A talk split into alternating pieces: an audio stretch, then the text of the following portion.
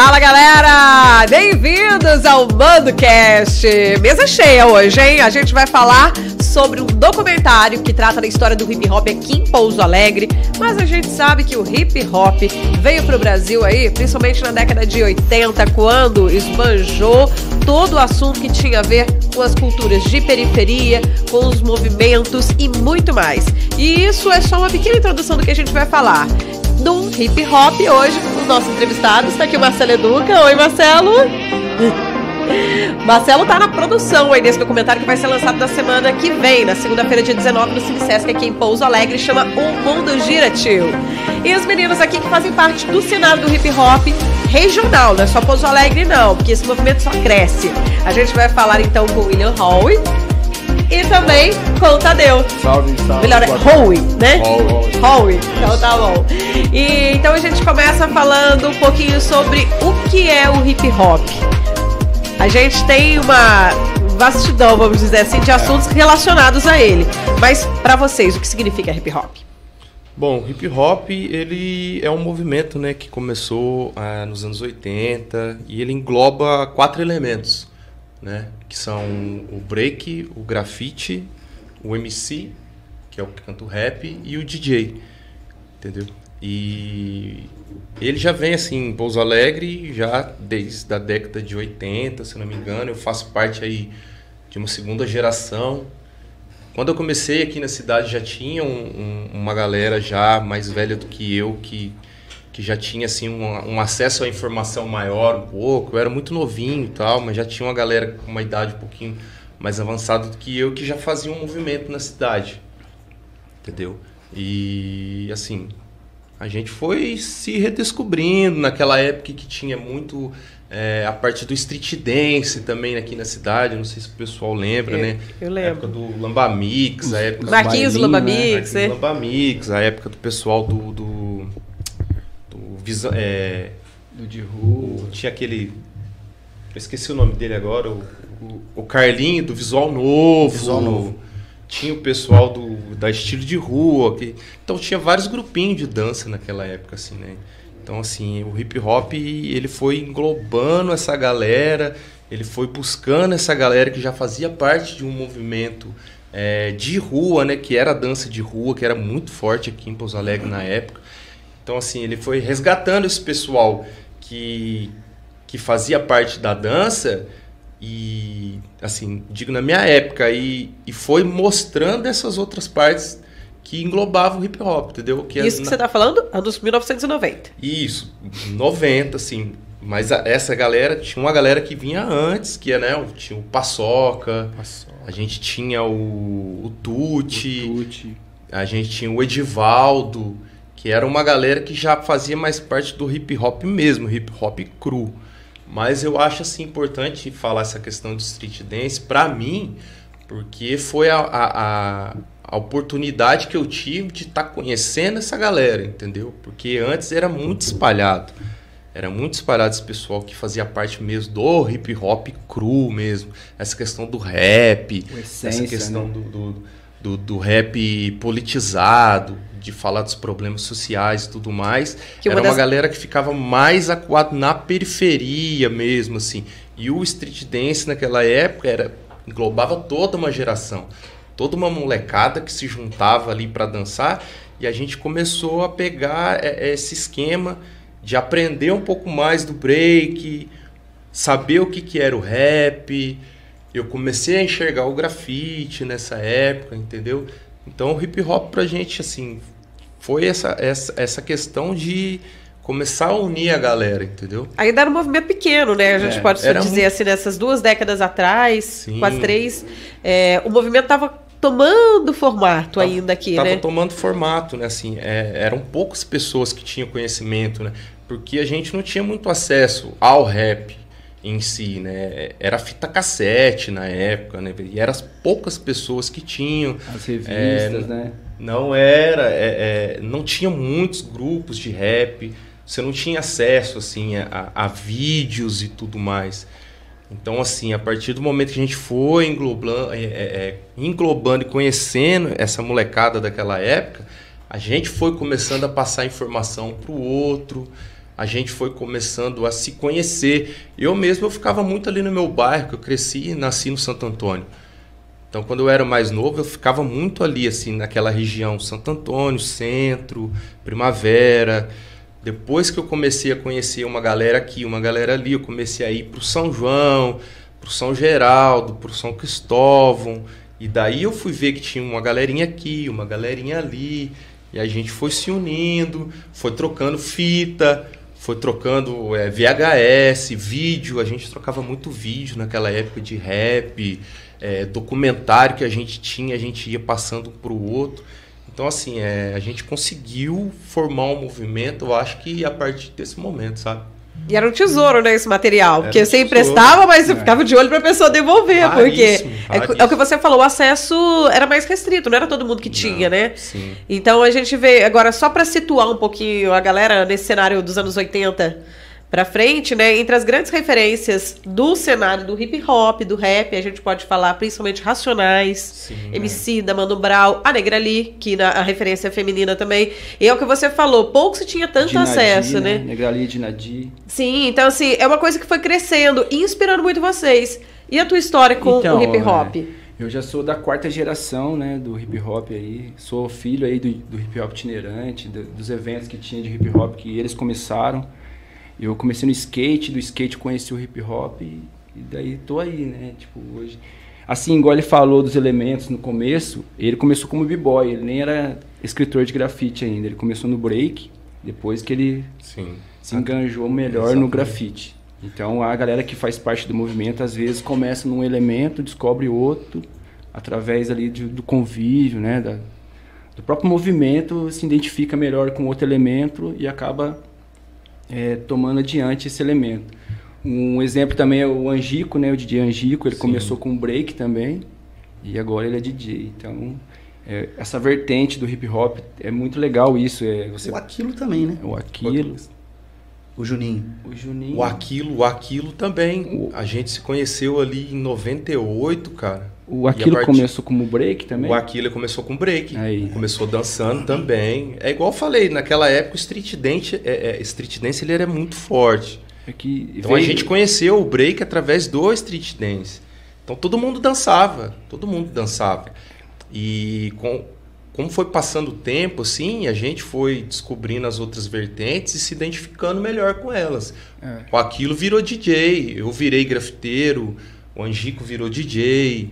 Entendeu? O Tadeu começou é, com, com skate, é, virou grafiteiro. Skate, fui pro grafite, então é, engloba, né, o movimento de rua junto com o hip hop, entendeu? Então, é igual a gente fala, é quando o começo, né, do boom do hip hop veio do, do, do James Brown, você pode dar um exemplo, né? A galera fala street dance, então veio desse disco, né, da, da, dos baile disco, então a galera se impôs e formou através dessas referências, né, os mais antigos, então.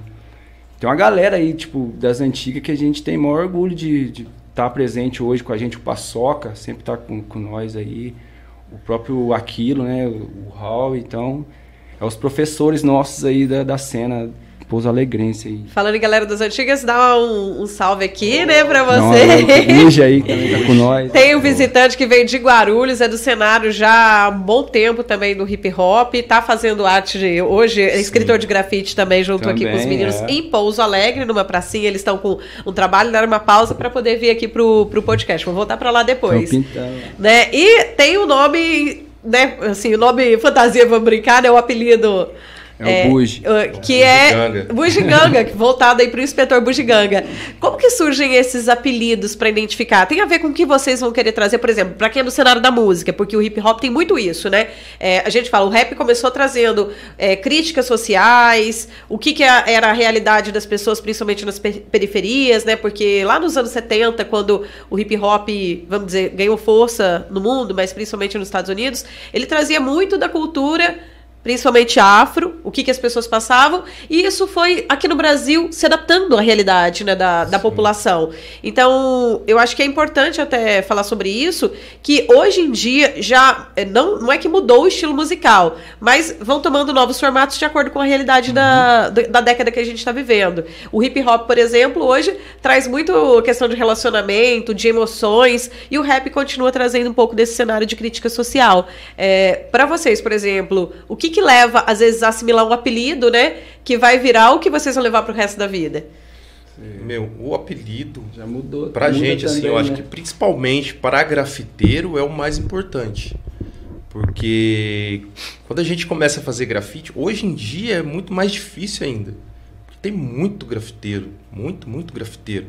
E você achar um nome próprio que se diferencie dos outros, além de ser diferente nosso aqui do Brasil, ainda você tem que ser diferente de outros nomes que já existem no mundo inteiro.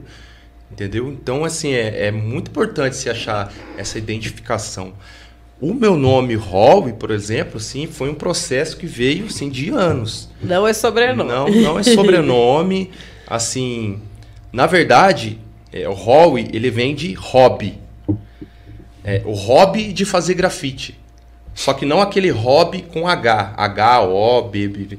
Eu transformei ele em. Nacionalizei ele. Coloquei R-O-B na época. Era hobby. Hobby de hobby. E com o passar do tempo, como a gente faz letra, né? A gente faz muita letra, grafite letra e tal. Daí vem o nome escritor de grafite. É, o grafite. É, eu acrescentei, acrescentei uma letra a mais no nome. Eu coloquei o E no final e ficou Rob. Só que, é, com o passar do tempo, fazendo os grafites na rua e tudo mais, quando eu escrevia a letra R, ela ficava muito parecida com a letra B.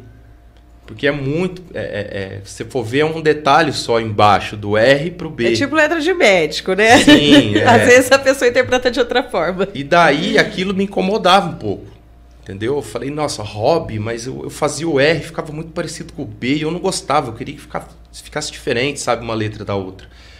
E daí eu resolvi tirar o B e coloquei o W de William, que é meu nome.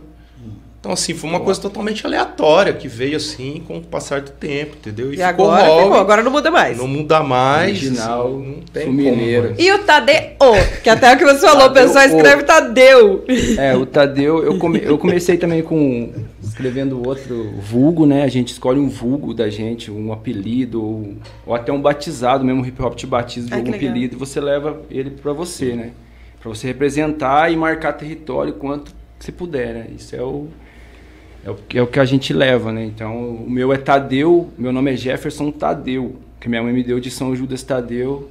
Aí eu trocando uma ideia uma vez com a minha mãe em casa, ela falou pra mim, explicou do nome, que são, é um santo de causas impossíveis e tal. Eu falei, ah, legal, acho que eu vou pôr o meu Tadeu aí com O, que daí a gente põe Tadeu e põe o um também, né? A gente põe Tadeu one, Tadeu two. Também tem essa quando um escritor tem um outro escritor igual com o nome, o, o outro diferencia assim, ó. Tem um Howie one, aí o cara quer assinar Howie também, ele coloca Howie two. Então, aí eu coloquei o Tadeu, coloquei o letra O pra ficar mais fácil no meu tag, na minha assinatura, eu puxar o one, que é um que é o único, né? Então, aí eu fiz essa homenagem pra minha mãe também no, no meu grafite e coloquei Tadeu com O. Aí ficou, aí a galera gostou, eu também gostei. E tem muito desse do encaixe das letras também, né? Sim. Igual ele falou que tirou o B e colocou o W, ficou bem melhor o encaixe das letras na peça dele quando ele faz na rua. Então a peça fica mais né, aberta, fica mais bonita, ele pode jogar assim, fica mais né, esticada que a gente fala. Fica, ela fica mais horizontal, né, Raul? É, a gente consegue dar uma Uma estilizada dimensão melhor. melhor. na hora que Então tá- a gente tem tá escrevendo. também tem esse conceito de sempre estar mudando ali a peça, né, o seu vulgo para encaixar o grafite me- E da tem que melhor ter a assinatura do artista, né, É, gente? Mas assim, não significa também que você É. tenha que criar É, então, Às vezes é. você já é apelidado de alguma coisa, você gosta do apelido e você carrega aquilo. E às vezes Você- também, também a pessoa também não gosta e Tem coloca porque pessoas que também escrevem o seu próprio nome, entendeu? Não tem Então- problema nenhum isso daí quanto a isso. sabe? É, é, tem, é, É, verdade. Tem pessoas que assinam o próprio nome. Mas é, vai muito da pessoa, né? Tipo, né? Então, É uma escolha, pessoal. É uma escolha, né? é. do pessoal. Você quer representar o seu nome e levar ele para do jeito que você quiser. Mas né? assim, também tem aquela questão, na época que o grafite ainda era muito discriminado, que era crime, da pessoa não vai escrever o próprio nome dela É, no, no da parede da casa dos outros. você Usa disfarçar. pseudônimo, É né? o pseudônimo, exatamente. Igual a gente sabe que aconteceram muitas vezes no mundo de as mulheres na época que elas não podiam ter né, força própria, voz própria, usarem um pseudônimo para escrever, como se fossem homens, porque devido às vezes a muitos locais de sociedade machista elas não podiam. E da mesma forma a discriminação que ainda hoje a galera do hip hop, né, do movimento todo ainda traz e isso vem ser aí o estigma que trata o documentário né, o Mundo Gira Tio, que o Marcelo, junto com a galera da Trem Filmes, estão fazendo e vai ser lançado semana que vem. Tem o mundo do hip hop, tratado até para tirar esse estigma de que a galera é, é, vamos dizer assim, vândala. é, porque assim, o, a- o grafite, que é a escrita, a gente vai aprendendo isso ao longo do tempo, que antes você falava desenho de grafite, né? Hoje é escrita de grafite. É algo que você vai trazer junto com o hip hop e tudo no documentário? É legal. É, é, eu vou até, antes de falar do documentário, é, é gostoso ouvir a galera que é do movimento explicar o que é o movimento. Porque assim, eu, eu, eu acompanho, tô perto de vocês já tem um tempo em outras ações, em outras coisas, mas não compõe o movimento, né? Não tô ali com vocês no cotidiano.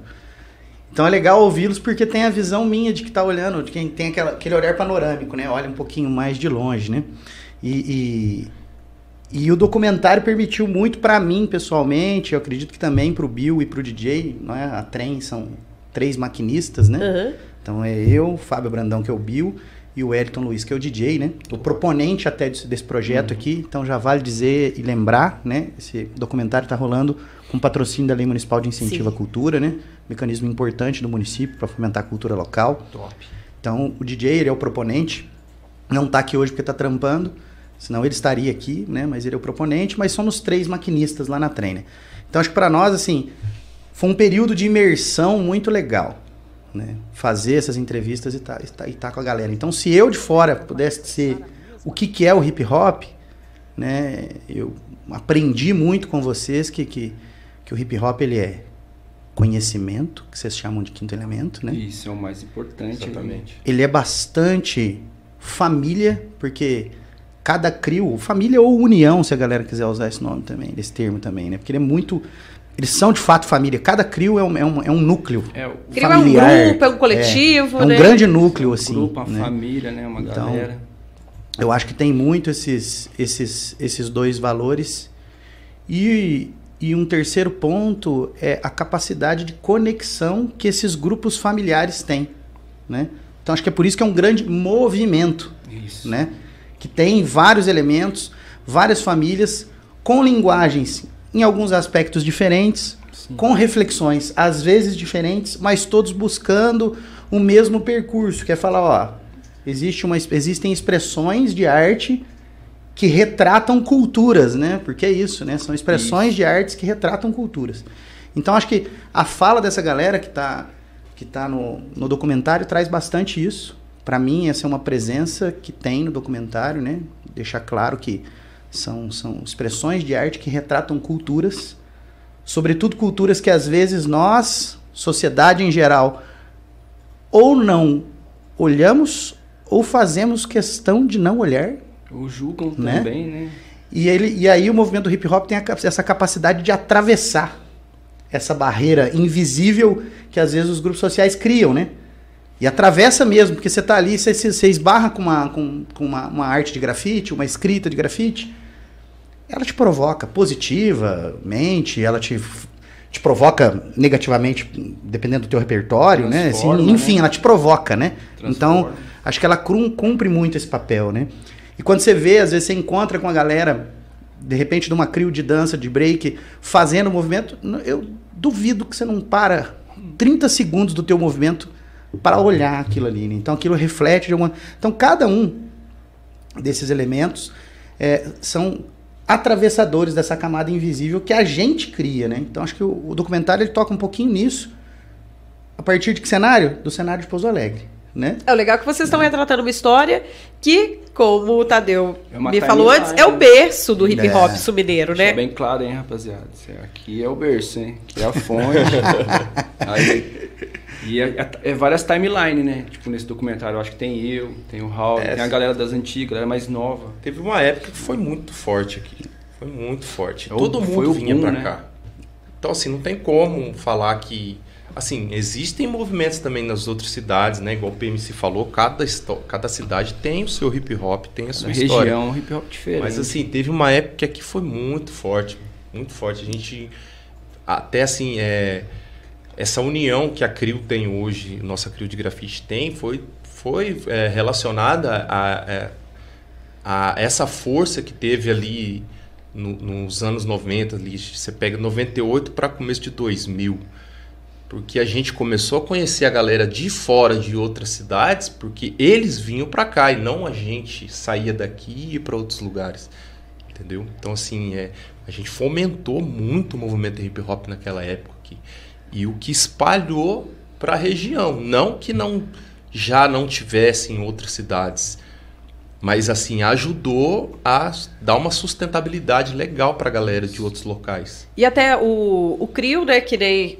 como o nosso amigo aqui, o Marcelo Duca, falou, é, a gente pode dizer assim, é a família, é o grupo, é quando aquelas pessoas se reúnem porque elas têm interesse em comum, têm visões em comum, e aí elas vão agir pela sociedade de uma certa Isso. forma. Até porque eu penso assim, ao contrário do que muitas pessoas, infelizmente, é, usam no sentido pejorativo, ah, às vezes é, é maloqueiro, ou, ou vem de outras formas, até tem gente que rotula, né? Quando é. vê um grupo de skatista, que que de, de, gente no break, entre outros, já fala assim, o pessoal do grafite, ah, tá vandalizando, porque olha só, tá destruindo. Não é vê com o olhar da arte. Sim. O né? hip hop tem seu próprio movimento, então ele tem o jeito de se vestir, o jeito de falar, né? O jeito da gente trocar, de conectar, entendeu? de falar. Então, o dialeto, né, do hip hop é diferente. Um o conhece jeito... outro dessa forma, é, né? Entendeu? Então, aí às vezes para uns são que são mais formais assim, tá tendo esse impacto, tem esse impacto social que a gente é periferia, a gente é quebrado. É, então, eu isso é louco porque assim, vezes às acontece. vezes o que incomoda, porque eu tava outro dia vendo assim, o podcast tá na tá na moda, né? Tá no muito acertado, Terra do Mandou fazer podcast. Top. Tá na moda. Né? Então, assim, tem vários podcasts, vários temas, nichos, etc e tal, né? E eu esbarrei num corte com algum podcast que tava entrevistando um maluco da. Eu não lembro agora se ele é da Rota, um, um, um, um, capitão da Rota, ou se ele é um capitão do BOP no Rio. Mas o cara falando da influência dos racionais na vida dele. É. E de como o próprio som que os caras produzem ajuda ele até interpretar coisas quando ele tá, se depara com uma cena que ele precisa fazer abordagem. Então, olha o papel que também cumpre de tradução, né? De traduzir linguagem, né? Porque às vezes o que incomoda, ah, maloqueiro, ah, isso, ah, aquilo. Vamos lembrar que a raiz vem da periferia, né? Isso. Periferia tem vários sentidos, né? Sentido geográfico, né? Tá lá longe está na periferia, né? Está distante, né? E o sentido socioeconômico, né? Vai para a periferia quem não tem condição de estar tá no centro, né? Uhum. Então, Ou só que cara, é, só que cara, é periferia. Bairro perigoso. Tá lá longe, né? Aí quando vem da periferia e faz a expressão no espaço que é de todos, porque a cidade é de todas, é de todos, né? Faz a, a expressão ali, o cara assusta, né, cara? Gira Porque enquanto tá na periferia, tá longe de mim, velho. Cara, não tô olhando, não tô. Né? E de repente eu esbarro com aquilo acontecendo, né? Sei lá, um hip hop itinerante, ou um movimento, né, de alguma das, do, dos elementos. Daí choca, né? Então não é porque é o maloqueiro, não é porque. Não, porque a gente tem que considerar que tem vários problemas, né, cara? O problema, por exemplo, Às sei lá. o, o, problema, o problema né? de alcoolismo do burguês, velho, tá lá hum. dentro da casa dele, é resolvido ali dentro da casa dele, a família faz assim, né? fecha. Problema de alcoolismo na periferia vira número, né? Ah, uhum. brigou, tava bêbado, não sei o quê. Né? Então, é, às vezes esses preconceitos vêm daqui, né? Deixa, deixa esses estigmas aí pra periferia essas coisas acontecem nos outros lugares é. também. Né? Eles não querem é fazer a tradução dessa linguagem. Tem uma cena que a gente passou junto uma vez na administração pública que eu trabalhava aqui no município. Uma diretora de escola, da escola da João Pinheiro, convidou vocês para fazer arte na, nas paredes da escola, né? Legitimação dela, ela queria, ela curtia o movimento deles e falou assim: vou fazer, fez.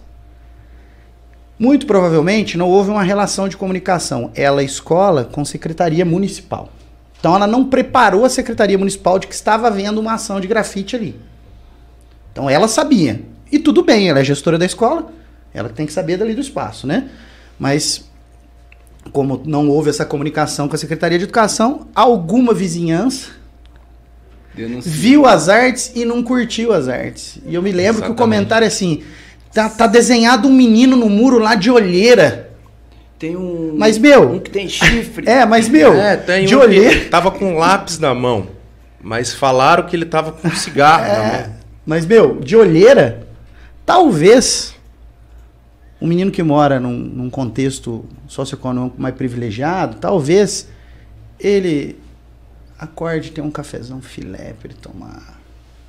Tem um monte de coisa bacana. Mas tem o outro também que caminha, ou pega busão, ou que anda uns quilômetros, tem que acordar mais cedo ainda e não toma o café e vai estar de olheira, velho. Vai, né? exatamente. Então, isso existe. Aí o cara não quer ver aquilo retratado, por quê? Porque é uma escola que está na, na, na região do centro, então meu filho também estuda ali, e o meu filho não pode estudar na escola onde tem um desenho de um menino de olheira. E aí o que, que rolou? Como não teve essa comunicação, de cima para baixo, a secretaria mandou apagar, velho, e tampar, né? Tem uma cena que você tem, um- tem uma linguagem que vocês usam muito que é o atropelar, né? Atropelar. Isso Aí naquele seria o momento- cancelamento, vamos dizer É, assim, da É, arte. atropelou, É, naquele gente- momento a administração Foi atropelou, né, essa história. a gente nossa. fez no A gente- domingo esse trabalho. Eu chamei um- uma galera de fora. Até de São Paulo o pessoal pintar. Quando foi na terça-feira de manhã, eles estavam mandando mensagem pra mim. Falaram, eu tô apagando o muro da escola.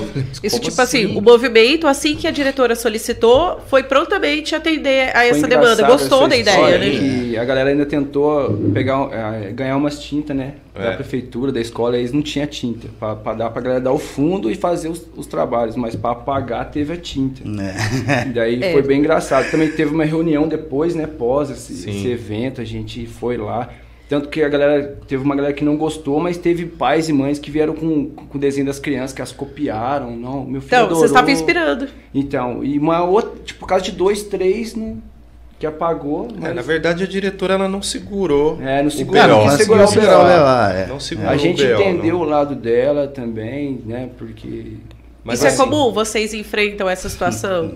É, Eu, eu falo assim, a questão da, às vezes a pessoa julgar, marginalizar a arte é infelizmente uma Você- coisa que ocorre com frequência, mas de ter que apagar, É, você tá na rua, depois que você faz o seu trabalho na rua, você tá propício a isso. Então a gente nem se apega tanto, É, né? A gente faz pra não gente. sofre É, a gente por não, antecipação. assim, a gente não faz pro, pra, desculpa o exemplo, o Marcelo gostar, pra você, a gente faz pra gente. Então se depois que a pessoa quiser vandalizar, a gente vai achar ruim, lógico, porque a gente quer o- a peça ali, o trabalho bem feito, mas depois que faz, desapega, né, velho? Então a arte é isso, é. A rua é democracia, é a melhor, melhor de- democracia. Vai ter gente que vai gostar, tem gente que vai te, ou vai te pagar um, uma cerveja, vai te pagar um, um almoço, que já aconteceu com a gente várias sim, vezes. várias vezes. Ou, Ou te vai- dar um dinheiro. ou vai chegar um- Tipo assim, de passar e ver vocês fazendo e querer ajudar de alguma é, forma? Vai chegar ajudar a de falar, alguma o forma. tiozão lá, o tiozão. Mas você tem autorização pra estar fazendo isso aí, menino? Tem. Pô, a prefeitura tá te pagando, tá? Acha- Entendeu? Então, Acho até massa, de repente, vocês trazerem isso, velho. Porque assim. Existe. Acho que nasce. Naturalmente nasce. Por um prazer, né? isso, Eu é. tenho conexão com aquilo, por prazer eu faço. Os fundamentos. Mas né? vocês também, acho que principalmente vocês, desse elemento do grafite, estão tão, tão buscando cada vez mais também linkar esse potencial artístico e cultural com o potencial econômico, né? Vocês também estão atentos, né? Acho é. que vale a pena a fazer a galera sacar que também tem. tem movimento, né, cara? Que Né? a gente hoje a gente trabalha, a gente tem nosso trabalho também assim comercial, da, o artístico comercial. O William aí faz tatuagem, entendeu? Então, além das peças de grafite faz tatuagem, eu faço minhas estampas para loja, faço caricatura, enfim. A gente tem um trabalho comercial em escola, a gente tem as oficinas de grafite que a gente Vocês fizeram uma na Praça Céus, acho que em outubro Sim, também, né? também. Esse fizemos é o na- evento que a gente faz todo. É o né, Graffiti de for dois, Love, dois né? anos. Que é também, também através da lei de incentivo. A gente organizou du- du- duas edições, foi, foi legal pra caramba e tal. Então, a, a, a, gente sustentar a cena, a gente também tem que ganhar, né? Tipo, então a maneira de ganhar é esses trabalhos comerciais. E quando, a gente- quando você vê alguém pintando na rua, ali o cara tá gastando ali do, do bolso dele no mínimo 600 reais, 700 reais ali no, no, num trabalho. E muitas vezes o cara é o marginal, é o, é o vândalo, sacou? Então, É, às Às vezes vezes- o muro tá todo detonado, a detonado. gente chega, pinta o muro todo, porque tinta é caro. Entendeu? É Então, caríssimo. é- Hoje a gente tava pintando com buja, a gente usou souvenir de coral da mais quem cara trabalha com tinta pra pintar no muro que tava. O Guarulhos tá mais bacana, ele trouxe souvenir de lá. A gente fala assim do, do, do monetário porque é onde afeta mais a galera, né? A galera Uhum. dá mais atenção. Então a gente dá esse exemplo pra, pra. Pô, gente, a gente não tá de brincadeira, sabe? A gente tá por amor à cultura, mas é, é um. Né? Tipo, é caro, velho. É cara, grafite. é um, é um hobby É um caro, hobby né? É uma arte cara. assim. E é aquilo, né, velho? Os fundamentos do, do hip hop, que é paz, amor, diversão e união, né? Então, a gente faz por amor mesmo, assim, a cultura, o grafite. A gente vive o grafite, a gente estuda grafite. A gente todo dia tá pensando em grafite, tá namorando muro na rua, passa de carro, comenta. Já tudo. qual o próximo dia. ponto. É, a gente já É. chegou aqui A no gente já viu já viu o muro aqui daqui, do lado. Aí, aproveitem. Tá branquinho. Então, Aí. É. E assim, ganhar dinheiro com grafite, grafite mesmo, é muito difícil, É muito. principalmente aqui, né, na nossa região, que não é igual um São Paulo. O Eduardo né? Cobra, que é referência internacional, né? O brasileiro. Assim, tem muitas empresas É, é que, é. que já apoiam ali o é diretamente o só artista, né? deixando, Aham. deixar claro, o Cobra É. é muralista, ele não, não é Não é grafite. grafite. É, do, do grafite, do cenário do É, grafite. Cobra aí. Mas falando assim, Explica aí o que que é a essa- diferença. essas É, então, artes. é. O cobra, gra- vou explicar o que é grafite. Grafite ele é feito com letra num lugar não autorizado, feito com lata de spray. Esse é o grafite essência. Le- é, a gente fala, né, escritores de grafite. Grafite é letra. Então a galera colocou o personagem, o realismo, tudo para englobar as letras, não ao contrário, não assim, tipo, grafite é personagem, grafite é realismo. Não, grafite é letra. Então essa galera do muralismo aí às vezes se julga grafiteiro, grafitista, ou sei lá, grafite, e não é. O Cobra, por exemplo, que você falou, é a galera que não está no movimento às vezes fala, ah, o Cobra. É, vamos supor, vou dar um exemplo para vocês de grafite, que tem na galeria e é grafite, gêmeos. Eles têm o trabalho deles no museu, muralista, e eles fazem grafite. No centro de São Paulo você vê lá os bombing, os trawap deles no centro. Os tag que a gente fala, que o tag é a, a pichação. Um exemplo, vou te dar. A pichação é o, o grafite na sua essência, é o grafite mais puro que tem. E só existe no Brasil. Se você for para fora do Brasil pintar lá fora, você pegar um black book, um sketchbook um caderno de desenho de outro grafiteiro, escritor, ele vai querer que você faça as letras que tem no Brasil, que é as letras de picho, porque é nacional, é uma cultura que só tem aqui. Quando nasceu o grafite lá nos, Estados Unidos, na década de 80, 70, que se disse, no Bronx, o grafite era considerado crime, como é a pichação no Brasil hoje. E hoje a gente já vê camiseta, a gente já vê é, adesivo, a gente já vê algum, algumas marcas usando é, a tipografia do picho. Um exemplo, a camiseta do Corinthians. Alguém já que é corintiano sabe o que eu estou falando. Então, é uma questão de tempo. Daqui 10, 20 anos aí o picho também ser uma maneira de ser inserida na sociedade como arte. Por enquanto é crime ainda, mas é, tem essa vertente, né? Do, os muralistas e o grafite mesmo na sua essência, entendeu? Até legal entender, igual você falou. A gente vê, mas é outra coisa É. que é do cenário. Porque tem né? Que muralista, tem street art, tem grafite, tem grafite art, grafite stencil. É várias modalidades, mas assim, arte urbana. Um total é arte urbana, mas o grafite, quando fala assim, ah, um grafite, um lugar não autorizado, feito com spray e ser letra. É o grafite mesmo, assim, real. E falando em opinião, o Iratã, como é que tá a galera aí nos comentários do nosso podcast Mundocast? Olá, boa tarde para você, Nayara, para os nossos tarde. convidados, boa tarde para você, ouvinte também. É, e saudação para quem está nos ouvindo pelos tocadores aí em qualquer horário do dia. O pessoal tá comentando bastante aqui. Vamos começar. Vou só citar por enquanto. O pessoal tá comentando até o que os meninos estão falando aí pra gente não ser redundante, tá? Mas a Estilo de Rua tá mandando um salve pro pessoal. Salve, estúdio de rua. A Luana Cotegipe também, Minha o Rodrigo filha. Pereira. Salve, Luana. Ah, por isso que ela falou, papaizinho lindo. ela colocou no comentário aqui, papaizinho lindo. Rodrigo Salve, Pereira Luana. também falou que vocês Salve, são... Digo. Vocês são fortes demais, pra quem entendeu, né? Representando a cultura da rua. É, o Isso Graphic, eu acredito que seja Isso Grafite isso, também. Isso. Essência. O Diego tá até comentando aqui do, do Bugi que tá aqui de quebra no, Aham, na imagem.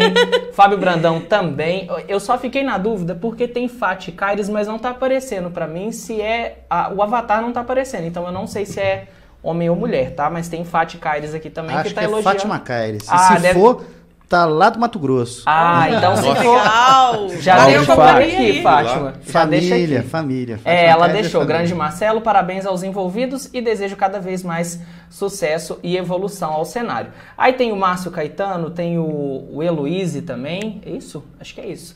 Tá o pessoal aqui comentando bastante também. Já deixo espaço para vocês perguntarem também o que vocês quiserem saber dos meninos aqui, dos nossos convidados de hoje, Nayara. Galera, vem junto aqui participar com a gente, deixa sua pergunta, deixa seu comentário.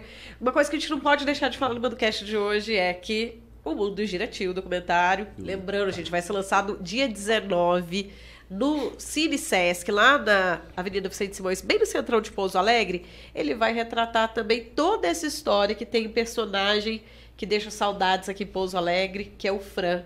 O Fran, para quem não, lembra, às vezes por nome da história, é, dia 19 vai fazer um ano que ele faleceu em um acidente trágico ali no cruzamento da rua Bom Jesus. A gente até cobriu isso aqui no Terra do Mandu. No dia 22 teve um protesto da galera motoqueiro, motociclista, né? Entregadores aí, porque ele era entregador, mas ele era referência como escritor de grafite. Ele participava do CRIO Área 35. Ele era referência também do, cenário do break, hip hop, né? Do a gente break, pode né? de falar do break aqui. E é uma coisa que faz parte da história de Pouso Alegre e desse cenário regional.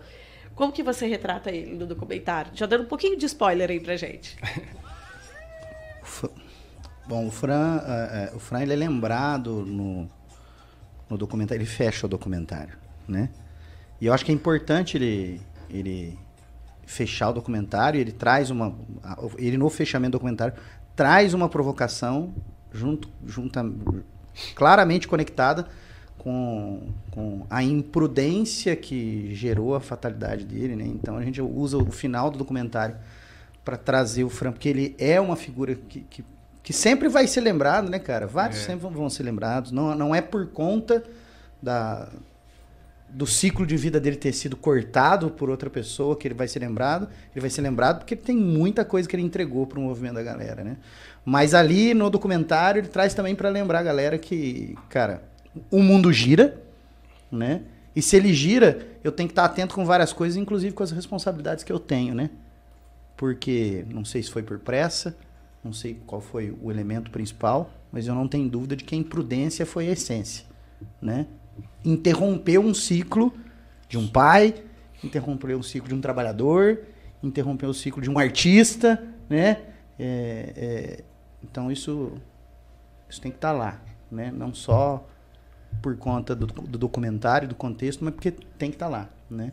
Porque a gente precisa lembrar dessas coisas. Então ele fecha o documentário. Não vou dizer como, vocês vão ter que ir lá, segunda-feira, às 19h30, no Sesc de Pouso Alegre, no Cine Sesc.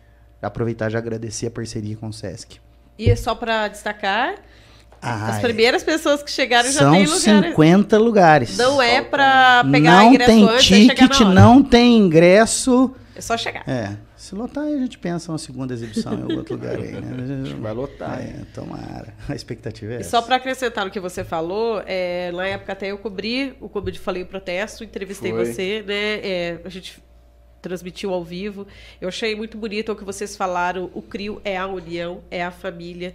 E aí a gente pode falar dois clãs diferentes, os grafiteiros, Pode, né? pode falar. E, né, e os motoboys se reunindo, a galera usou as mochilas de entrega para parar a rua, para mostrar, para chamar a atenção que era necessário as autoridades é, analisarem a situação. O acidente aconteceu quando o Fran estava trabalhando, fazendo entregas, porque, como vocês falaram, não dá para viver só da arte, né? A gente vê isso em vários outros cenários, sejam Sim. cantores, sejam artistas plásticos, muita gente às vezes tem uma segunda profissão. E, e o carro, que infelizmente atropelou e levou à morte ele, a- mesmo após ele ser socorrido, não resistiu, tinha passado simplesmente sem respeitar a parada obrigatória em dois pontos, descendo o Comendador e na Bom Jesus, onde aconteceu o acidente. Então, assim, você via gente de todos os campos se reunindo, acho que no dia deu quase umas 100 pessoas, né? Ah, parando. Acho que deu até mais. Deu mais? É. E o pessoal fez o grafite, que você participou, Sim. colocando pare onde estava a placa e o motorista não respeitou e vocês falaram, poder público, atenção, Sim. cadê a sinalização aqui, que era desculpa que... Que eu acho que vê, deveria né, ter às ficado vezes, a arte dia a lá. dia. A É. gente E até. aí, Eu acho que foi muito forte, assim. No outro dia eles já apagaram. Foi a primeira coisa que eles já fizeram foi apagar. mas, Mas a deveria gente ter até ficado. jogou uma É, foto, uma certeza. montagem de uma, de uma elevada amarela, bem amarelona mesmo ali, pra mudar bem, mas não É muito louco, foi assim. de- a gente está em disputa de território o tempo inteiro, em várias instâncias. né? O trânsito é um reflexo de disputa de território. Disputam os carros, as motos, os ciclistas, os pedestres. A gente está disputando espaço. Né? Às vezes, às vezes o pedestre ele vê o carro vindo e esquece da aula de física na escola e ele entra correndo na faixa, mas não pensa em calcular que vai dar tempo do cara frear. É uma disputa de território. Às vezes o cara do carro olha que o pedestre vai entrar na faixa, ele acelera para o pedestre não entrar. É uma disputa de território. Às vezes o carro fecha a moto. Às vezes a moto corta o carro por um lado que é ponto cego. Tá todo mundo disputando território, né? Olha só, é um baita reflexo da disputa de território que a gente faz o tempo todo no dia a um dia. detalhe, né? Mas uma coisa quando a gente está no trânsito, às vezes a gente não para para lembrar e tem uma, não sei se eu posso chamar de grafite, mas tem uma frase no muro em São Paulo que é fantástica, que está escrito num trecho lá que eu não lembro exatamente de São Paulo, mas está assim: você não está no trânsito, você é o trânsito, Isso, né? E forte, né? Da Marginal? essa pessoa do carro ela esqueceu, né? Tá na marginal, né? Tietê? né? E, Tietê. e é isso. E a gente tá, e a gente é o trânsito o tempo inteiro, né? Sim, Tempo eu acho que inteiro. o trânsito é a nossa própria consciência. É, Não puramente. tem, porque assim, a gente aprende desde criança que a gente tem que olhar para os dois lados antes de atravessar a rua. Parar, né? É Parar, a primeira olhar. coisa que a gente aprende da nossa mãe, E aí, olha o grafite então, né? entendeu? numa via expressa, É, tem chamando então- você para refletir, né? Mesmo você passando a 50, 60, Tem até 70, um 80, detalhe nessa né? história aí que você está falando de grafite, de ler, do trânsito, que a gente já tentou até tipo, pintar aqui o viaduto aqui do Baronesa. Tô ligado. A gente já tentou duas vezes aí, através do DENIT, pra gente fazer a, a parte interna ali do viaduto. E eles falaram que a gente não pode pintar porque vai atrapalhar o trânsito e vai tirar a atenção do motorista. Mas assim, muitas das vezes, o- às vezes o cara se prende à arte, igual você falou que viu aí o... Essa frase marcou pra ele, por, por conta do trânsito e tal.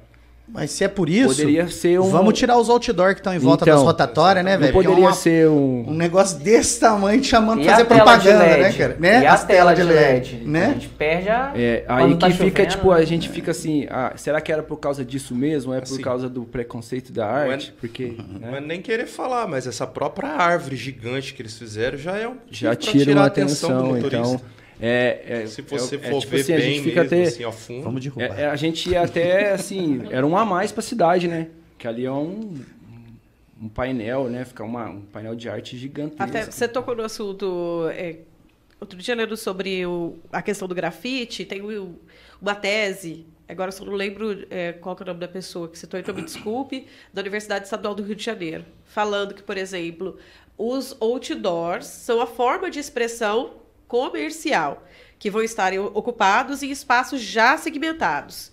O grafite é a ocupação de espaços públicos para mostrar contextos né, que não são comerciais. Contexto social, uma mensagem às vezes de amor, né? Porque a- o contexto social às vezes você quer chamar atenção para depredação, é, para violência, É o caso para o do picho, trânsito. né? Mas se- se- é, Mas, mas tem gente que quer deixar a sua mensagem. Igual a- o significado do, Sim, então. do Área 35, É. que é amor, respeito, empatia e amizade, né? Isso. Às vezes é só você querer levar é, é, paz e amor pro mundo. É, pra é- voltar, pessoal, ó, vocês não esqueçam isso, que é importante um, pra vida, um né? diálogo, né? O grafite, ele gera um diálogo. Às vezes tá passando uma criancinha de carro, tá no... o pai tá estressado com o dia a dia, a criancinha, ô papai, você viu ali uma arte? Não, não, ele gera o diálogo. e provoca E reflexão. provoca. Às vezes naquela hora a pessoa engole Entendeu? seco e, e ela, se ela tá discutindo, ela para. Porque- e é isso que eu acho muito legal do quinto elemento, né, velho? Isso. fazendo várias analogias, quando você vai falar de, de elementos, aí você fala terra, fogo, água, ar, aí tem gente que vai falar aqui de éter, espírito, Então. né? Mas, ó, você tem os quatro elementos e você tem o quinto, que é o conhecimento, que é esse que não é... Ele não tá aqui, Palpável, não, não- é. eu não pego ele, né? Metafísico, né? Mas... Mas ele tá o tempo todo transitando, né, É o velho? mais importante, Porque né? ó, o que nós estamos fazendo aqui é o quinto elemento atuando É. provocando quem tá assistindo, né? É, a cara pensar, falou, pô, é verdade, missão, né, no cara? hip hop, né? É, então, passar- cumpre, cumpre muito, muito fortemente esse papel. E a gente teve uma vitória, eu acho, nessa ocupação do espaço público, que foi o Beco do Fran, reconhecido por uma lei municipal, né, um projeto que partiu também do- dos escritores de grafite, junto com né, a Câmara, tudo, depois aprovado pela Prefeitura, e aí foi aquela arte linda, num espaço abandonado, que as pessoas começaram a ver com outros olhos. Como foi para vocês esse projeto aqui em Pouso Alegre? Para quem não sabe, o Beco do Fran, em homenagem ao Fran que a gente citou, né?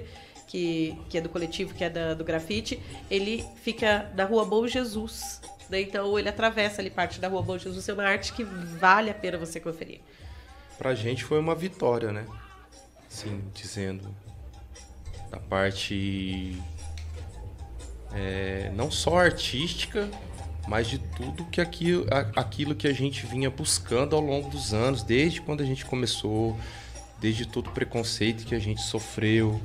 E a gente tem um espaço só nosso, sabe? Da, dentro da cidade, no centro da cidade, refletindo ali o que a gente gosta de fazer na nossa essência e ainda mais representando um amigo tão querido. Então, assim, é um espaço que a gente quer manter vivo para sempre. Quantas pessoas participaram dessa arte toda aqui? Ah. que ficou linda. Então, a gente, a gente não conta só quem participou, quem pintou e tocou. A gente conta assim, a gente tem costume de falar que são os hip hoppers, né? Tem a galera que pinta, a galera que organiza, a galera que filma, a galera que cozinha, a galera que fica em casa e o artista vai e toma conta dos filhos. Então, a gente tem toda essa é todo um movimento bem complexo, é amplo que, que gera o, o final ali, né? O resultado, o resultado. final. entendeu? É, porque se não tiver alguém pra cuidar da criança, outro Então, pra alimentação, porque é, um é. trabalho que vai durar horas, né? Porque Aí como é que a pessoa vai? A gente é pai, né? O William é pai, É. o William já é vô, né? Uns- A gente teve uma galera que ficou Então- tomando conta das crianças para não ficar atravessando a rua, Então, é. sabe, de olho ali. Às vezes a galera- Você tá com cara de vô já. Aí, ó. É, tô- Às vezes a galera vê só a gente pintando e vê o resultado, vê a gente aqui, né, no podcast, mas tem uma, uma galera por, por, por trás da gente, entendeu? É, a gente sai de casa pra pintar, às vezes fica. O, o meu filho fica com a minha sogra, e, enfim. Então é toda uma galera, é todo um. Bem complexo isso, entendeu? Então É, a, gente teve artista ali que já pintava há 15 anos, teve artista que pintava há uma semana. Então, assim, a gente englobou. Todo mundo É. queria participar, fazendo. queria não somar ali no grafite, beco, é. né? Porque é importante, por é, a reflexão do Fran, da- do falecimento dele, a gente eternizou ele, o que ele representava pra gente, como amigo, como escritor, como, como break também. Então, foi pra marcar mesmo, assim. Então, a gente, pós-Fran e antes do Fran, pode ter certeza que mudou toda a perspectiva da galera que via o grafite. Hoje, na cidade, respeita mais depois dessa ação e ter o nome de um escritor, o nome de um hip hopper num- numa, numa rua, né? Como a gente está acostumado só a ver vereador, prefeito, bandeirante. então, ter um nome de uma rua, um beco, em homenagem a um escritor, para nós é uma vitória muito grande marcante para nossa história, né? E foi inspirado no ícone que marca a história do Brasil, do Beco do Batman, né? É, o beco do Batman do Binho, Em São né? Paulo. É, foi lá em São Paulo. Uma que referência, Essa né? história de beco e tudo mais foi lá em São Paulo. É. Isso. Mas aí a gente tem uma aqui agora, nosso, vamos cuidar, vamos visitar, né? É bem legal, tem bastante arte. A gente vai terminar ainda, né, lá. Sim, a gente ainda precisa fazer a terminar. parte de cima, né? Que a gente não conseguiu dar continuidade ainda. A gente Já precisa, precisa do suporte, igual a gente falou, né? Nem tudo vem de graça. A gente, às vezes, muitas vezes, a gente tira do próprio bolso para poder estar desenvolvendo. Se tiver empresas ou pessoas mesmo Porra, que querem ajudar, como que Sim. faz para entrar em Ó, contato com pode vocês? entrar em contato no nosso Pelo Instagram, Instagram, né? né? No nosso Facebook. A gente tá aberto a proposta. Pode passar aí assim. pra galera, então. É o área 30, A35.crio, né? Crio, é o pessoal que tiver aí andaime, escada, tinta principalmente, que é É, o tiver uma sobrinha. mais aí. caro, né? Mas é isso, eu acho que tem, um- tem um pós-Fran aí, um pós-beco do Fran bem legal. A gente recebeu bastante feedback positivo, né? Muito feedback. Até dos tiozinhos, cabeça branca, que passou no beco. Foi coisa linda. Isso aí pra gente ganha o dia, entendeu? Pra gente que tá aí por amor na rua pintando, pra, né? É, muita esse- pessoa que passa, tira foto e marca, a gente vê que não tá esquecido. Lojas e. Né? Sabe? Então, quem É, tirar foto, não esquecer de Não marcar. Hamburgueria, o arroba loja. aqui. O Tadeu, eu gravei com ele na rua, ele trampando, Foi, a né? gente- Então foi muito legal, porque assim, A gente podia Demorou ter rodado, pra fazer porque teve várias, e várias É, interferências da então. galera que passava e parava pra trocar ideia, né? Foi Sim, bem a legal. Ainda Deus, depois de pronto, de inaugurado, a gente voltou lá umas duas, Foi. três vezes ainda pra dar continuidade e terminar. A realmente. gente também tá tendo um- um- uma ajuda, os vereadores, né? O Igor tá sempre capi- pedindo para capinar lá, fazendo um outros ofícios, tá sempre mantendo o beco limpo. A galera que mora lá, os, os moradores do, do próprio beco emprestou a luz pra Emprestou gente a usar no luz. dia, entendeu? Foi bem Ah, porque legal. foi até tarde, né? Eu É, lembro, o tarde, Maxon né? cobriu com o Terra do A gente viu agora, estavam recente, que aquele terreno que era cheio de mato, eles fizeram um estacionamento ali no murim do, do beco, bem legal também. E várias outras aí, a lojas, hamburguerias, eh, fotógrafos vão ali visitar e tirar foto, bem legal. E, Marcelo, pra você, como que foi acompanhar essa galera? Você acabou de dar um exemplo de que o pessoal reconhece o trabalho deles como artista. Apesar de a gente ter falado que começou com preconceito, mas hoje em dia já ganha esse reconhecimento no cenário nacional e internacional. Como que foi estar nos bastidores e acompanhar esses artistas de rua, vamos falar assim? Cara, pra mim, eu acho que eu até trouxe no começo, assim, pra mim, eu aprendi muito, velho. Da hora. Cada encontro que eu tenho com essa galera é um aprendizado. Então, a produção do documentário foi uma pós-graduação de alguns meses. É isso. Hora. Quanto né? tempo que levou pra produzir? Sobre ah, quase um ano. Quase um ano mesmo, quase 12 meses. Acho que de, de, de entrevistas aí foi um semestre inteiro, e aí depois é a, a arte de, de decupar e montar um roteiro para poder ter uma, uma, uma, uma lógica narrativa, né? Mas foi praticamente o ano todo, o ano todo de projeto. Mas assim, cada encontro era uma aula, né? E cada um ensinava uma coisa, né? É, espero que esteja um pouquinho, que a gente tenha conseguido trazer um pouco desse Eu de- dessa bagagem pro documentário. Eu acredito que sim, mas assim, tô dizendo pra vocês aí, ó. O movimento hip hop de Pouso Alegre, que é a referência da região, é, é, é uma faculdade, velho. Da uma faculdade para você, Eu, eu pra você ainda- aprender sobre o que, que é trabalhar em rede, para você aprender o que, que é, é, é ser alicerce pro outro, para você aprender o que, que é ganhar maturidade ao longo do tempo. Acho que cada um que deu uma entrevista lá sempre fazia. Aí, cara, aí eu fui aprendendo. Aí, quando eu fui ficando mais velho, e aí. Então tem esse, essa jornada mesmo, assim, de desenvolvimento enquanto artista e enquanto sujeito. E eu acho que todos que eu entrevistei, nenhum deixou de falar a frase. O hip hop me trouxe no lugar que eu tô hoje. né?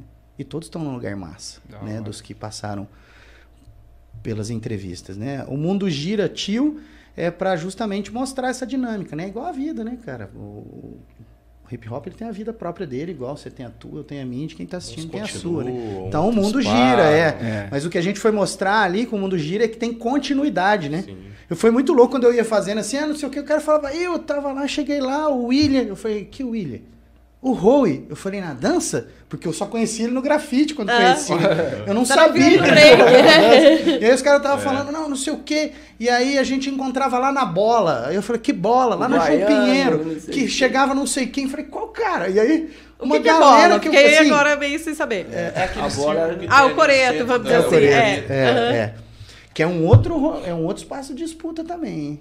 É ali. Né? Eu Ali gosto- é o eu- ponto. eu- ali é o ponto. Vocês me provocaram tanto que agora eu virei um provocador, né? Vou ficar To- provocando que bom, aqui, né? Que bom. Então, é, é, ali é um outro espaço de disputa, por quê? Outra disputa de território. A João Pinheiro, além de historicamente a gente lembrar que aquilo ali era a Praça do Açoite, quando a gente ainda vivia é, a escravidão, né? Tanto que eu teve homenagem a né? Zumbi, né, dos Romares. Aquela praça, cara, com todo o respeito que posso ter a toda a vizinhança e com toda a crítica que eu posso fazer a alguma parte dessa vizinhança, mas parte da vizinhança acha que a João Pinheiro é a extensão do- da casa deles. E que aquele é o é o quintal de casa, privado, Verdade. né? E aí quando chega uma galera do rap que quer fazer batalha, Galera do skate. quando chega a galera que quer dançar, quando chega, aí, ele, aí, ele, aí ele aciona esse botãozinho na cabeça dele e fala assim: não, é cara, na praça na frente da minha casa. Aí vai usar de recursos que ele pode usar, né? Perturbação, silêncio, tem esses dispositivos legais, não, negando, não estou negando que ele pode usá-los. Mas ali é uma praça pública. Eu lembro, cara, tem, tem uma lei fantástica aqui em Pouso Alegre pra mim, que era um puta de um paradoxo. Que o Rafael Rum, à época, que era vereador, lançou a lei da praça livre. Eu Praça livre, velho. Precisa de lei? Pra, ser, pra, pra gente sacar que é praça livre? Precisa, né? Porque os caras não acreditam que a praça é livre e quer privatizar a praça pra si mesmo. E aí o Praça Livre era pra falar assim, ó. Se o evento não é um evento de impacto, se ele não vai mudar a praça, se ele não vai instalar palco, se ele não vai usar som profissional, ele não precisa de licença para acontecer. Ele pode acontecer naturalmente. É, pessoa A lei tá era uma lei espaço, educativa, né? mas era um baita paradoxo social, né, Sim. cara? Porque o que ele tá dizendo é que, cara, a praça não é sua, velho. A praça é de todo mundo, né? Então, é, é, essas provocações são coisas que eu aprendi com eles. Eu tive, eu tive, eu tive a, não sei qual palavra que eu uso, mas eu estava num dia de, eu, eu costumava ir em algumas rodas, né, para assistir a roda. Na época eu estava secretário adjunto de, de cultura. E numa das rodas que eu estava lá, alguém fez uma denúncia e, e- e a PM chegou. Né? Não vou fazer, não quero fazer críticas à PM, mas vou chamar, vou puxar a orelha de leve. Naquele dia, aquela equipe que chegou, chegou forte. Vou usar essa expressão. Então chegou chegando, É. né? E aí, para, sei lá, sorte ou benefício, se eles podem usar, e eles devem usar, né, o distintivo, naquele dia eu tava lá e você tem um distintivo oculto quando você está na administração pública ocupando um cargo político de escalão intermediário, né? E eu tava secretário adjunto. Então, eles chegaram com o distintivo, eu, eu ranquei o meu, falei, calma, sou secretário adjunto de cultura, né? Tô acompanhando o pessoal. Tô acompanhando o pessoal, qual que é a denúncia? Porque ele já chegou falando, as mulheres aqui, homens aqui, tira a mão do som, chegaram desligando. Então eles chegaram Nossa. muito fortes, assim, né? Não precisava talvez ter chegado da maneira como chegou. E aí eu me lembro que na época tinha um sargento lá, eu falei, o senhor que tá comandando a operação? Eu falei, tô, então, o senhor de qual unidade? Que sou da unidade tal, que é aquela que ficava perto do, do, do hospital ali, né? Eu falei, então, quem que tá no comando lá? Fulano de tal. Aí eu mesmo peguei o telefone, liguei lá e pedi pro cara vir. Aí o cara veio e falou assim: agora eu não falo mais com o senhor, eu falo com o seu superior. Né? E aí conversei com ele sobre a maneira como chegou. Então, assim, naquele dia, naquele momento, eu vivenciei aquilo. Não quer dizer que todas as vezes são assim. Né? Mas quer dizer que isso acontece. Né? Direto. E que historicamente vocês devem ter vivido várias cenas, né? William ainda mais, né? Eu nesse tava. dia. Você estava, você tava eu acho que eu dia? tava em praticamente todos os dias. É. Todos os dias. E as histórias sempre re- se repetem, né? Então a gente tá sempre propício. A gente também já, né? O William já pagou cesta básica por, por Ixi, pintar é. na rua, já tomaram as tintas dele, tinta, teve que sim. mostrar nota fiscal de câmera. Você então não tem acordo, sabe? A gente nunca tem voz, né? Nessa hora a gente também apa- apavora, a gente não sabe o que falar, porque, né? A gente tenta explicar, eles não querem entender e fica nisso. Muitas vezes você tá sozinho, né? Chega de duas, três viaturas de uma vez só. Mas já teve situações também que eles, né? Ou vai ficar legal, depois eu passo pra ver e deixou também. É, é um cenário em É, construção, né? Por então. isso que eu falei assim, Sim, puxar mas- de leve, é, né? mas- Naquele é, de caso, leve. naquele dia eu tava lá, mas eu tô ligado que É. tem outros casos também. É um cenário em desconstrução, né? É, ou, é, em desconstrução, É. boa. O que, que acontece? A É. gente- e a gente tem que estar sempre nessa luta mesmo, mostrando que a gente tá impondo mesmo, a gente tá aí pra ficar, entendeu? Então não é assim, ah, vai, daqui uns dias vai parar. Não, a gente tá, a gente quer. É um pra, tem- pra e ficar. é muito mesmo, louco, assim. Eu entendeu? lembro que é, tem a banda da Polícia Militar, né, cara? E teve umas administrações dela, não sei se tá assim ainda, mas que ela tocava bastante música pop, né? Nacional e internacional. Uhum. E tava um rolê muito massa, né, cara? E eu lembro que quem tava regendo, né, falou assim, cara, queria fazer alguma coisa com a galera do, do rap. Né? E na época eu fui trocar uma ideia com o Paulista. Não. Seu Paulista, e aí, velho, o que, que você acha? Ele falou, ah, cara.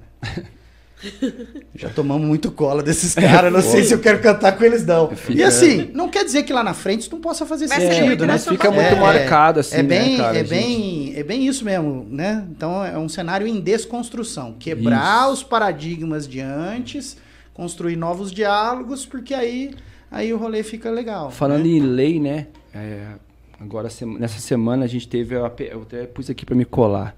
A PL 3503 de 2021, que põe o hip hop como patrimônio imaterial brasileiro. Então, ela já foi aprovada na Câmara dos Deputados e está em processo de aprovação, né? Então, Tem tramitação aí. é, pode ser que o grafite vire, assim, autorizado em muros públicos, entendeu? Sem você pedir É. autorização. Tem uma aceitação Sem ter agora, ofício. assim, que geral. não então, tem como. tá nesse processo. mais. Pode ser que tenha, tenha alguma alteração, mas que é patrimônio imaterial do Brasil, já é. Então, a- futuro agora, né, 2023 para frente, pode ser que a gente tenha mais projetos de lei de incentivo, mais projetos voltados para o hip hop, mais oficinas, enfim. Que bom, né? Até falando sobre essa questão do, do grafite, qual critério que vocês usam para escolher um local? Quanto mais visível, Melhor. Mas, tipo assim, é, é ver se tá abandonado há muito tempo. também a gente também É. gosta. A gente também já pintou em casarões abandonados, né, É, no, sim. no meio sim. do nada, O fábrica. critério, o critério em si, eu acho que tá dentro de cada um. É onde sabe? você É tipo Onde assim, você paixão sentir- primeira É, vista. Eu é, olhei, é. gostei, vou lá. É igual você falar pro pescador, você gosta de pescar em qual rio? Ah, o que pega peixe. então, é, a gente vai, os rios aí, nossa, é os muros É, que os tem muros, mais vai andando visualização, a gente gosta, né? Tem até esse... Tipo esse aqui, né? É, a gente É. bateu, chegou, bateu o olho ali. Já ó, tá- ó, acontece, a gente já tem essa aí disputa, que né? a galera já tá solicitando o muro. A gente tem essa disputa interna, né? A gente também, oh, você foi lá e não chamou eu, ah, pegou lá. Legal. Ou às vezes o cara já pintou, sobrou um espacinho, você fala, ó, eu vou lá porque sobrou um espaço ali, é legal. Pá, E é legal direto. essa, esse da, essa lei da praça, eu não sabia, fiquei sabendo agora, muito legal.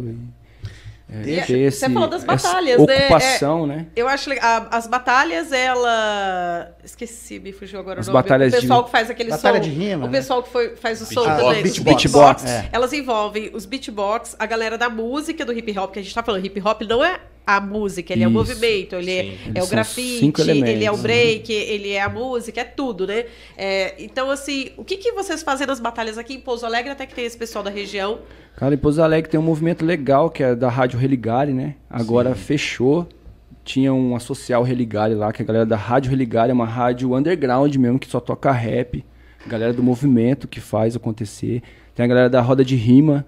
Roda de rima, que era do pessoal Né? da, da aspa, né? Na- Isso. da época da aspa. Tem a galera aí agora, surgiu uns no- um, um novo coletivo aí, posso dizer assim, do DJ Paulove lá, movimentação do Paulista lá, do, do Redentor, do São João, que eles estão fazendo aí a festa na quebrada, onde junta o Área 35 Crio, os apoiadores, uma galera do, do rap, dos DJs, O pessoal do juntam skate também do cola. skate e faz esse final de semana aí numa quebrada. A gente pinta, a gente mostra música, tem skate, tem Reúne uma festa, gente. é uma festa na E Tem as quebrada. batalhas também. Tem as batalhas independentes, isso sem, né? E a cena ela vai se desenhando e se redesenhando o tempo todo, né, cara? então, tem todos os meios, através da internet, né? Eu acho que o boom da internet hoje, através do podcast, vários programas aí, a gente tem essa visibilidade nessa dimensão melhor de mostrar o que, que é de verdade, né? Porque, mano, a gente é voltado de criança, todo mundo a criança ela é, ela não mente, né? A gente tem esse costume de falar,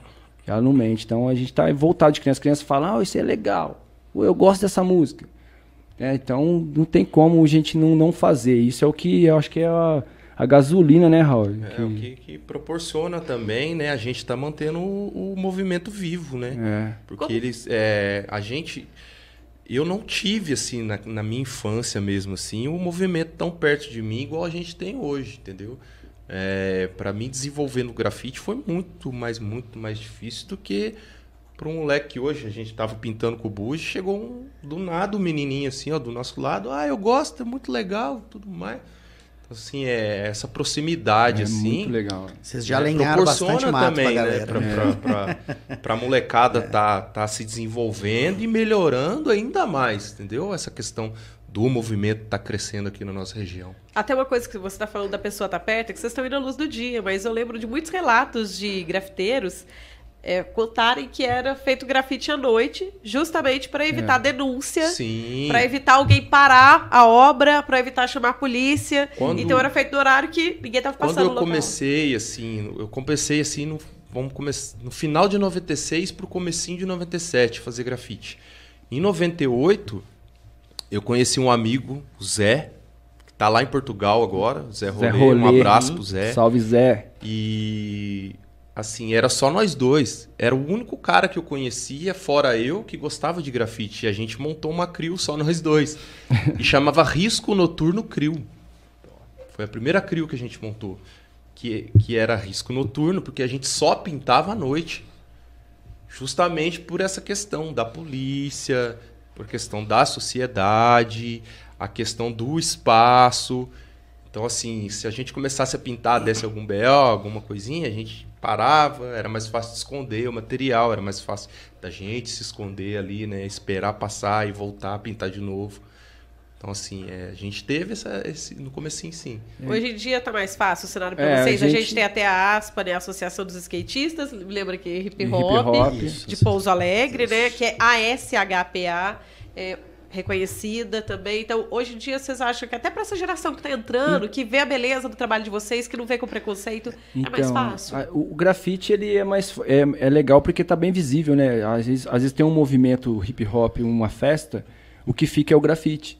Pode ver que aí não vai ter o break, não vai ter o DJ, a música, mas o que fica é o grafite. Então é a marcação de território. Ou aqui, quando a galera chega da cidade, às vezes tem outros escritores que vêm visitar, passa por aqui, vê o grafite, fala, ô, aqui tem uns caras legal aqui, tem um hip E hop os elementos- vivo. E assim, Cada assim- elemento cumpre um papel diferente, É, né? tipo, é. É. Mas assim, não deixar de, de falar dos, dos outros elementos, né? Porque teve o boom do, do rap lá em Pouso Alegre, né? Que a galera gravou disco, fez festa, cantou, fez show, teve bastante show de rap. Eu acho que agora, de 2020 e do 21, foi o boom do grafite. Onde a gente trouxe um evento de grafite, igual tá tendo um documentário sobre a cultura hip hop. Então o boom de 2020 e 2021 é o grafite. Eu acho que o grafite ficou em evidência, o nosso elemento. Aí foi, não, acho que por causa da internet teve bastante visibilidade, foi o que faltou. Teve o boom do coletivo estúdio, uma Do época, coletivo né? estúdio, Teve exato, até né? exposição no coletivo Exposição. estúdio, cheguei a fazer Nessa exposição. época do boom que ele fala, da época de ouro do hip hop Pouso Alegrense, o Ira expunha em, gal- em galeria no teatro. Sim, a gente fez cinco exposições Sabe, ali na Galeria foi- Artigas. na Eu ne- nem época. pintava nessa época, eu fui lá, passei lá pra ver. Enfim, é, é- assim, é uma timeline, se for esticar mesmo assim, muita A galera, muita, muita galera coisa, importante aí que tem que estar nesse movimento, tem que ser reconhecido, sabe? Muito importante pra gente estar ocupando esses espaços que a gente está ocupando hoje, ganhando prêmio em Câmara Municipal, entendeu? Porque essa galera acimentou esse, esse passeio pra gente estar hoje. Ele, ele, ele acimentou e tá andando no passeio ainda, saca? Tipo, E É, tem, assim, tem vezes que você o movimento perguntou cuida se, espaços. se né? hoje em dia tá mais fácil. Não é que tá mais fácil, é que a gente se impõe mais também. entendeu? A Entendeu? gente, A gente fala, não, isso não. o não conhecimento é, importante Entendeu? porque a gente começa a conhecer sobre leis, sobre o que a gente pode, o que a gente con- consegue, o que a gente tem direito. Esse por, por isso que a gente fala que o quinto elemento do hip hop é o mais importante. Ficar sabendo de leis de incentivo para a gente impor a nossa cultura e sus- se sustentar sobre isso, sobre esses pilares, entendeu? Porque ele, quando adolescente, pintando na rua de noite, ele não vai ter conhecimento de lei, de nada. Vai tomar tapa na orelha e acabou. É, Pegou a tchau, tinta vai embora. Muitas vezes Entendeu? eu poderia ter desistido, né? Na primeira. Mas não, eu falei, não, vou seguir em frente, vou continuar. Vou batalhar, é isso que eu quero, é isso que eu gosto de fazer, vou desenvolver, vou trazer e mostrar pro pessoal que não é isso que eles estão pensando que é. Até A partir pra, disso- pra continuar defendendo que não é vandalismo, Sim, né? Então é. é. é também tem alguma dica pra quem tá entrando né, nessa cultura atualmente, pra pessoa às vezes fazer de uma forma que ela não vai trazer o preconceito, mas que ela vai agregar à sociedade, ao local onde ela mora, a própria vontade pessoal dela. Sim, eu acho que buscar o conhecimento, Buscar, né? primeiramente, né? Buscar de verdade, procurar, chegar a trocar ideia. A ideia, conversar, Conversar. buscar saber o que, que é realmente o grafite. Tem bastante evento de grafite hoje em dia, né, cara? A gente tá lá com, com o Mano Bugi, tá sempre fomentando também pro lado de lá. Convida a gente, vai pra lá, ele vem pra cá. Ele falou Esse- que já veio mais de 20 vezes É, pra Pouso Alegre já- nos últimos já é tempos. mineiro. Hoje, já. hoje esse Tá network tá ai. bem legal, né, velho? A- a- Hoje a gente já tem meninas pintando mais, né? Era uma, é uma coisa que, igual eu falei... Que não é, tinha no tempo, né, William? Eu acho que não tinha. É, tipo assim, o pessoal fala, ah, mas vocês não tem menina, vocês não colocam menina no movimento. Não é que a gente que não conhece. é que nem todas Elas têm Elas estão no também. documentário. Legal, Elas muito estão legal. presentes no documentário, até para deixar claro que, que, que esse espaço É Que delas também é delas. também. Também. E são elas falando sem influência Eu quero qualquer. ver, Elas falando Outra sobre. coisa você vai que a ter gente escutar vai lá o que ver que ela aí falou. é- Você não sabe o que ela falaram. Ah, é uma, às vezes, uma coisa só, falar. vocês não viram o documentário, vão assistir Não. só no Não, dia da estreia. Isso é É. legal E também. deixar um apelo aqui, Surpresa. ó. Em junho vai ter Copa do Mundo feminino. Quero também que pare o serviço pra galera assistir as É meninas fato, né, jogar, cara? hein? Né? E é A- capaz de dar muito mais orgulho que a É, solução, então. né, galera? Fica a dica Não duvido. É, gente. Não duvido. vamos- Gente, tem algum evento que vocês vão realizar em breve, até que o pessoal que queira conhecer de perto, né? Então, pra a poder gente tá acompanhar. armando aí uma confraternização no beco, né? É. Que é um outro Do beco. Beco do Fran. Não, é um outro, beco. perto da delegacia, da delegacia ali, né? Aqui na rua da delegacia descendo, que Eu pega acho que é o Beco dos Escoteiros, vira Ah, pode chama. crer. Aham. O beco dos escoteiros conhece. É ali. que vocês estavam falando descendo do Herculano Cobra, Isso, a rua um- do- da antiga cadeia, do antigo Isso, presídio. você vai virar na primeira correio, ali, aí, ó. gente. É, a gente tá escondido, planejando ali Tem um ainda flat ali entrando nesse bequinho, Isso, então. confraternização ali do, do, do grafite, né? Pra fechar o ano legal. A gente tá armando aí, né, William, ainda aí. Tem umas coisas eu pra gente contar. fazer. Deixa eu contar uma novidade pra vocês dois também. Meu então. Deus do céu. Esse ano que passou, a gente eu tentei colocar os meninos num rolê é, em Santa Rita do Sapucaí, que é um rolê que acontece lá bem massa. Mas não aconteceu como eu gostaria que fosse, né? Que trabalhei com gestão cultural bastante tempo, ainda toco nela. Então, para mim, o rolê, se não rola também receita, é, eu convido, eu anuncio, mas eu gosto de que ele tenha receita, porque isso tem que existir, né? Top. Mas enfim, esse ano não rolou, mas a gente conseguiu é, fazer o projeto, elaborar o projeto para usar mecanismo de dispositivo legal de âmbito nacional, né? Então tá aí, ó. Arte no Casarão, aprovado na Lei Rouanet, Lei 478 mil reais. Aí. Então, é. Vai rolar obrigado, em hein? 2021, Que isso, velho. Tem que levantar a grana ainda. Então, se você tem empresa que é, é, deduz em lucro real, você pode dedicar parte do seu imposto de renda para projetos de lei de incentivo. Ao invés de você deixar na mão para os caras lá decidirem, você pode pegar, como que é gasto, Joga pra Né? Pouso Alegre. Sim. eles podem dedicar um pouquinho E só para em lembrar projetos, que né? seja a pessoa física ou jurídica, normalmente até o final do mês de dezembro que você tem que dar essa destinação. Você dá essa Porque se sinalização, isso, né, é, que se isso fica para declaração no ano seguinte, o percentual já é menor. É, por aí. É, por Olha, aí. Os contadores que me Mas tem corrigem um hoje. Olha, nosso aprovado. parceiro aí, hein? Nosso Me- me- parceiro meio aí. milhãozinho aí, ó. Joga mais pertinho da Nossa, câmera, muito pessoal. Jogar mais pertinho da câmera. Isso, Aqui, ó. Aqui, Deixa, deixa um contato Aqui, aí. ó, ó. Marcelo. Isso. Entre con- deixa o contato aí da. Se você dá uma olhada aí onde está escrito Pronac, tem um númerozinho aí, ó. Se você quiser consultar esse número, esse é o número de aprovação do projeto. Só para você verificar que ele de fato é um projeto aprovado na Lei Se Rouanet. quiser entrar E em essa contato, cifrazinha é a cifra do projeto aí, pra vocês entenderem. arroba Marcelo Educa também. pode Dá para procurar o arroba Marcelo. A gente tá no- numa parceria educa. também com, com a associação aí, né? A Cajal, né? O Área 35 Crio aí, a gente fez uma reunião. Esse trabalho aqui é da Mariana Sayad. É, eu da que tô falando da aqui, Mari, mas né? o- Parabéns, esforço é todo da Mariana Mariana. Sayad. deixar, parabéns, bem, Mariana. deixar um salve pra ela aí. Aliás, nossa, muita gente boa. É, é- é bom dizer assim, o documentário ele é feito a várias mãos, né? Então a Trem é quem traz, mas, por exemplo, a Mariana trabalha também no, no, no projeto documentário. O Wesley, Wesley, foi é. fundamental para fazer as conexões que eu precisava para construir essa narrativa e foi o, o crítico que eu precisava também para construir. E tem bastante coisa do Hugo, Hugo Almeida, o Hugo Da Koala. hora. O Koala. De Cambuí? Não, o Koala daqui, do- que é que é, É. que o, o Hugo ele é um cineasta pouso-alegrense, formado em cinema na vídeos lá, Bahia, né? O- que faz clipe pra uma galera do rap, cara. E aí ele tinha um, um acervo muito legal de, de cenas antigas do hip hop itinerante, de vocês e tal, e, e o acervo dele tá lá. Ele fez a sessão de uso do acervo dele, então o documentário é teu também. É Tem muito muito legal, material lá. Que legal. Teu que ajudou a dar corpo, né, para contar a história, Um né? salvão pra ele aí, muito obrigado, né? Valeu demais. Nossa. Até você, você falando da- dos clipes que ele fazia, né? Muitos da, da galera do rap, né? Tudo mais. Hoje em dia, quem é referência aqui na, na área de vocês, né? Referência no que? No hip É, hop? na, na área musical mesmo, do hip hop. É, então, na música tem, temos várias aí. A gente pode falar aí do, do Dais, né? O, Dais é um cara que tá que gravando um aí. agora novo, né? Dia 27 de dezembro vai ter o Inutensílio aí, diretamente de Santa Rita do Sapucaí, Mano Dais. Vai estar lançando com, em parceria aí com, com vários manos aí da cena. Tem o Mano Reg também. Mano Regi também. Tá na correria da do rap, tem o, o Xavier, né? Xavier, Xavier. e o Vagnoid Killa, Bigode Beats, Paçoca. Esses caras são nossas mais referências. A, a nossa galera é nossa referência, né, velho? Então, Sim. o nosso hip hop aqui é bem vivo. T- Tanto no rap, tem os DJs também, o DJ Aquilo, DJ Angico, DJ Aquilo com o Coletivo Estúdio, né?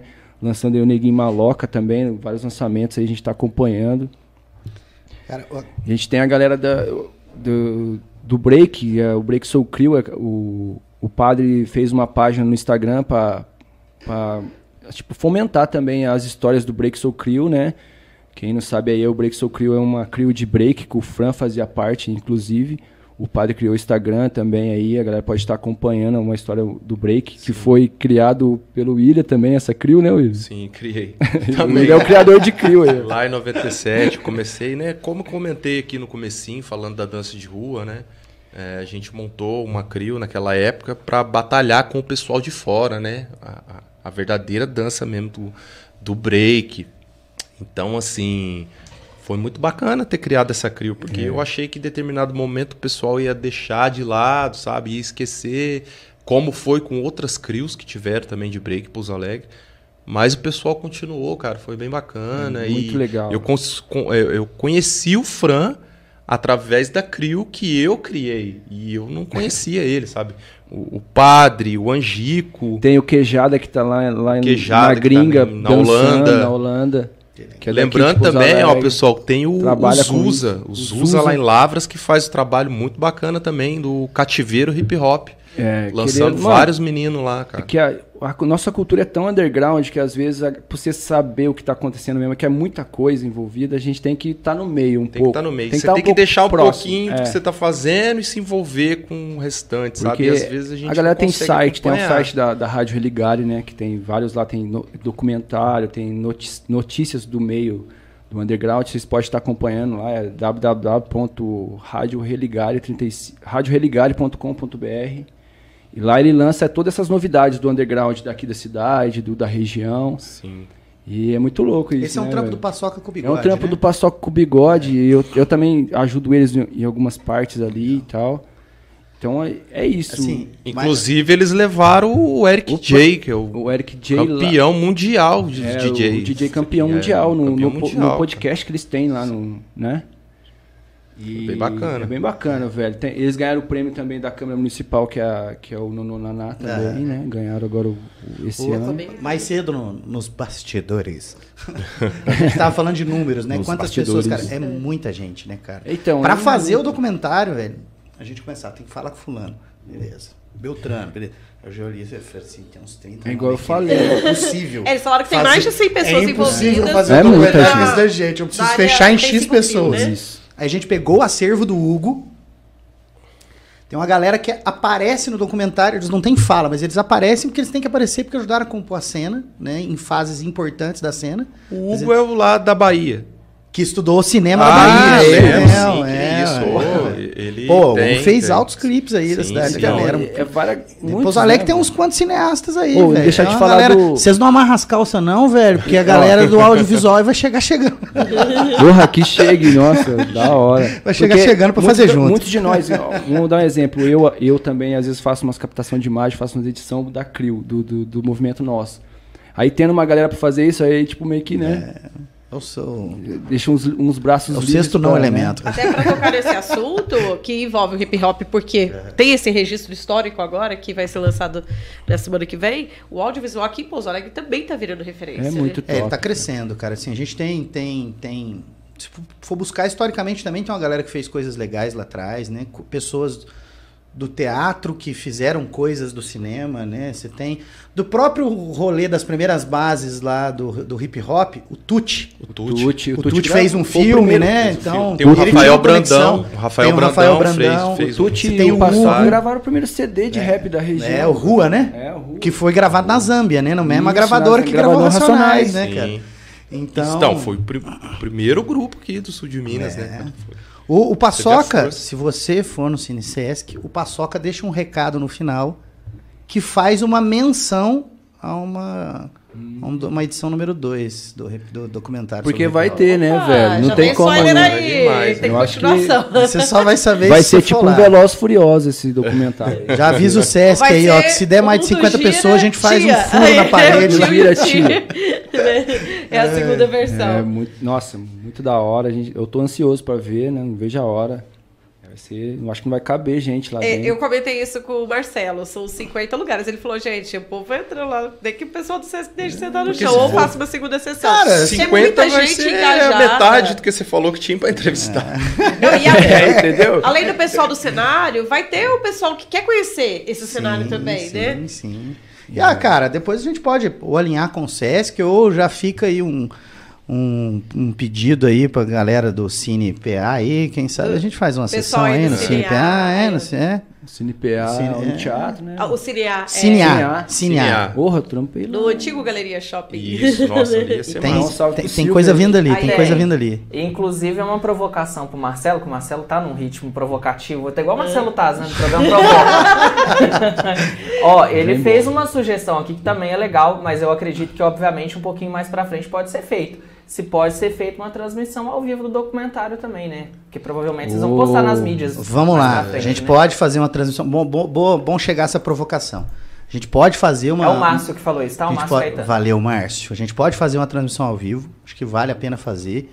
Ele só não vai ficar disponível por 12 meses na- nas redes de comunicação, porque a gente vai submeter ele a festivais dentro e fora do Brasil.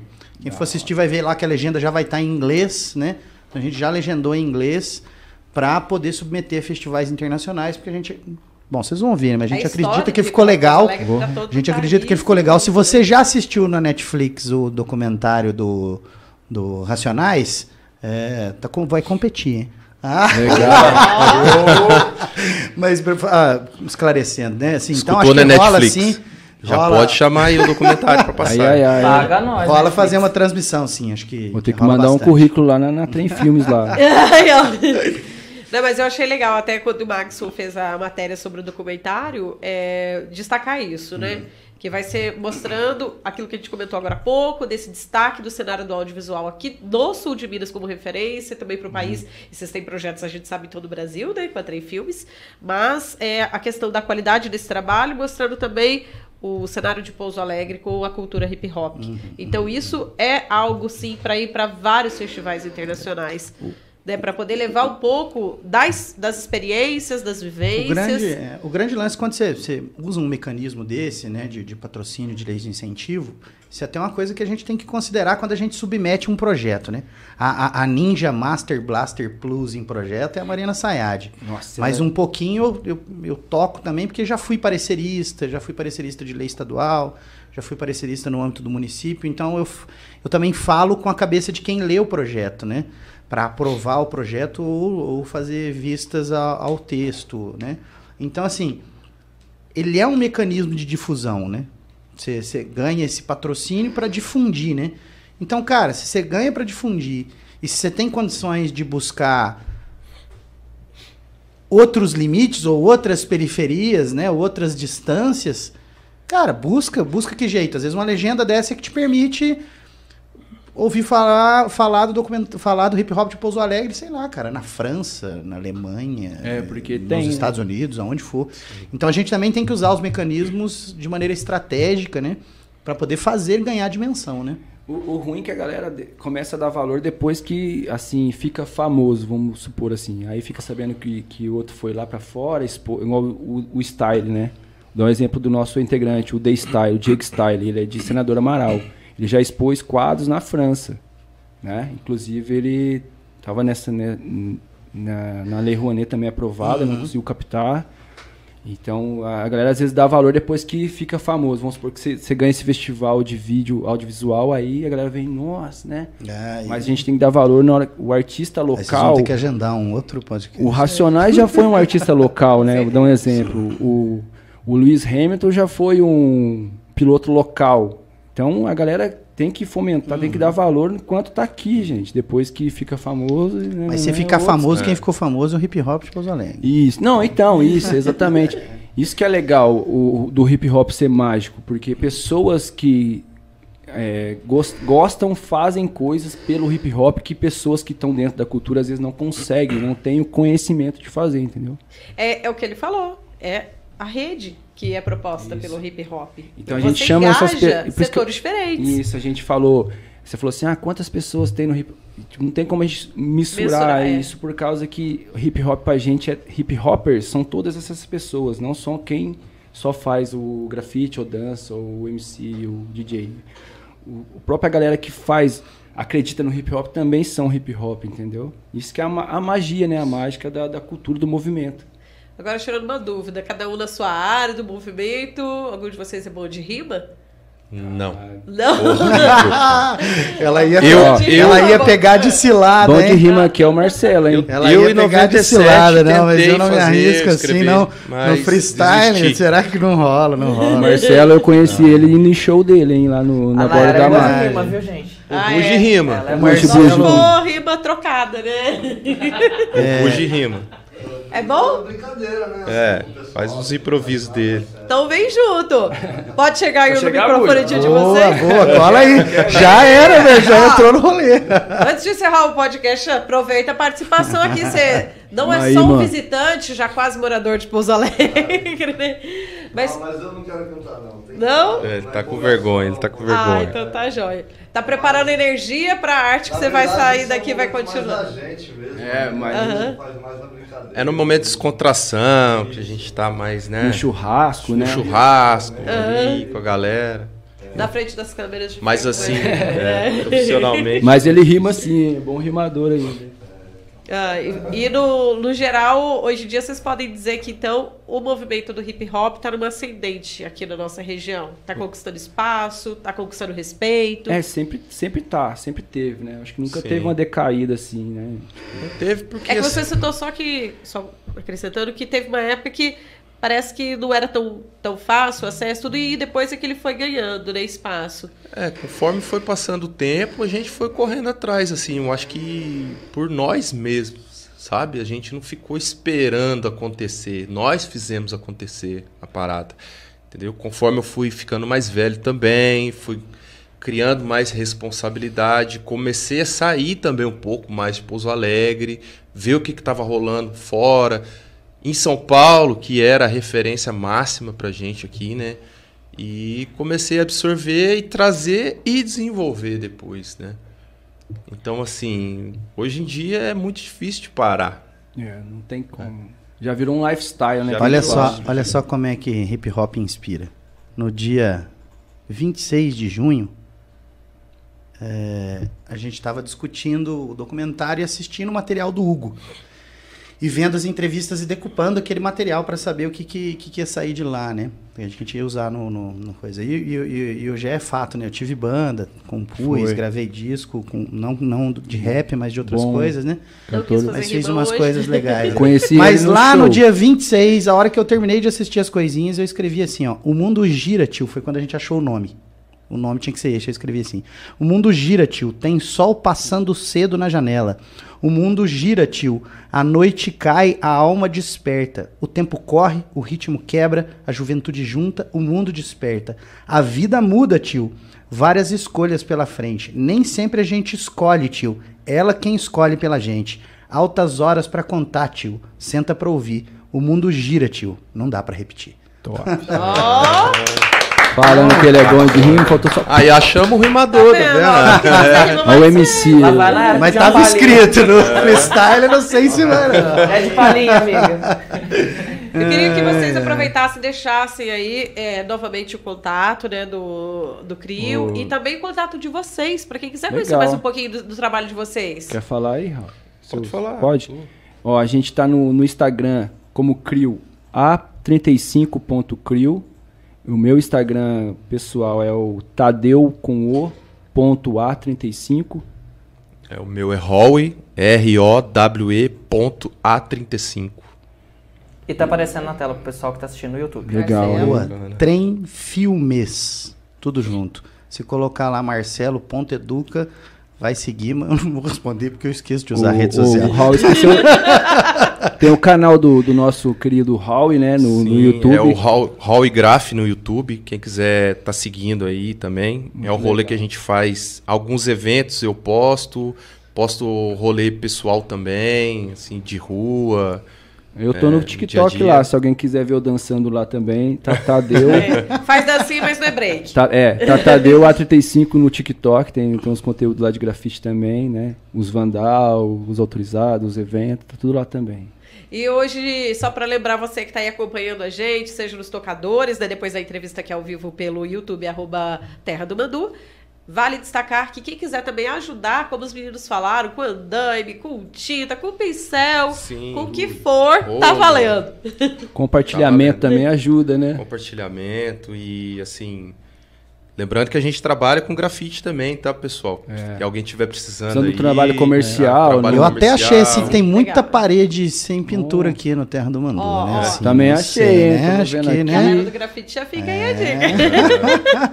Vamos Maxon, O Maxon ainda, ainda falou, falou assim, ô, será que esses meninos têm algumas ideias? Ô, vamos- Aí, vamos Tem sim, conversar, vamos conversar. desenrolar. E deixa eu perguntar um trem também, mas e aí, se uma marca também quiser patrocinar o Manducast, que o Claro, Manducast pra nós super aqui aberto. aquelas pizzas, aqueles rolês, então, aquele hein? monte de coisa aqui Pode, também pode patrocinar o Manducast. Claro. Legal, hein? Ó, Aí, ó, inclusive, A gente come aqui e vai falar que é muito gostoso. No dia que É chegar, eu quero vir aí. comer, experimentar.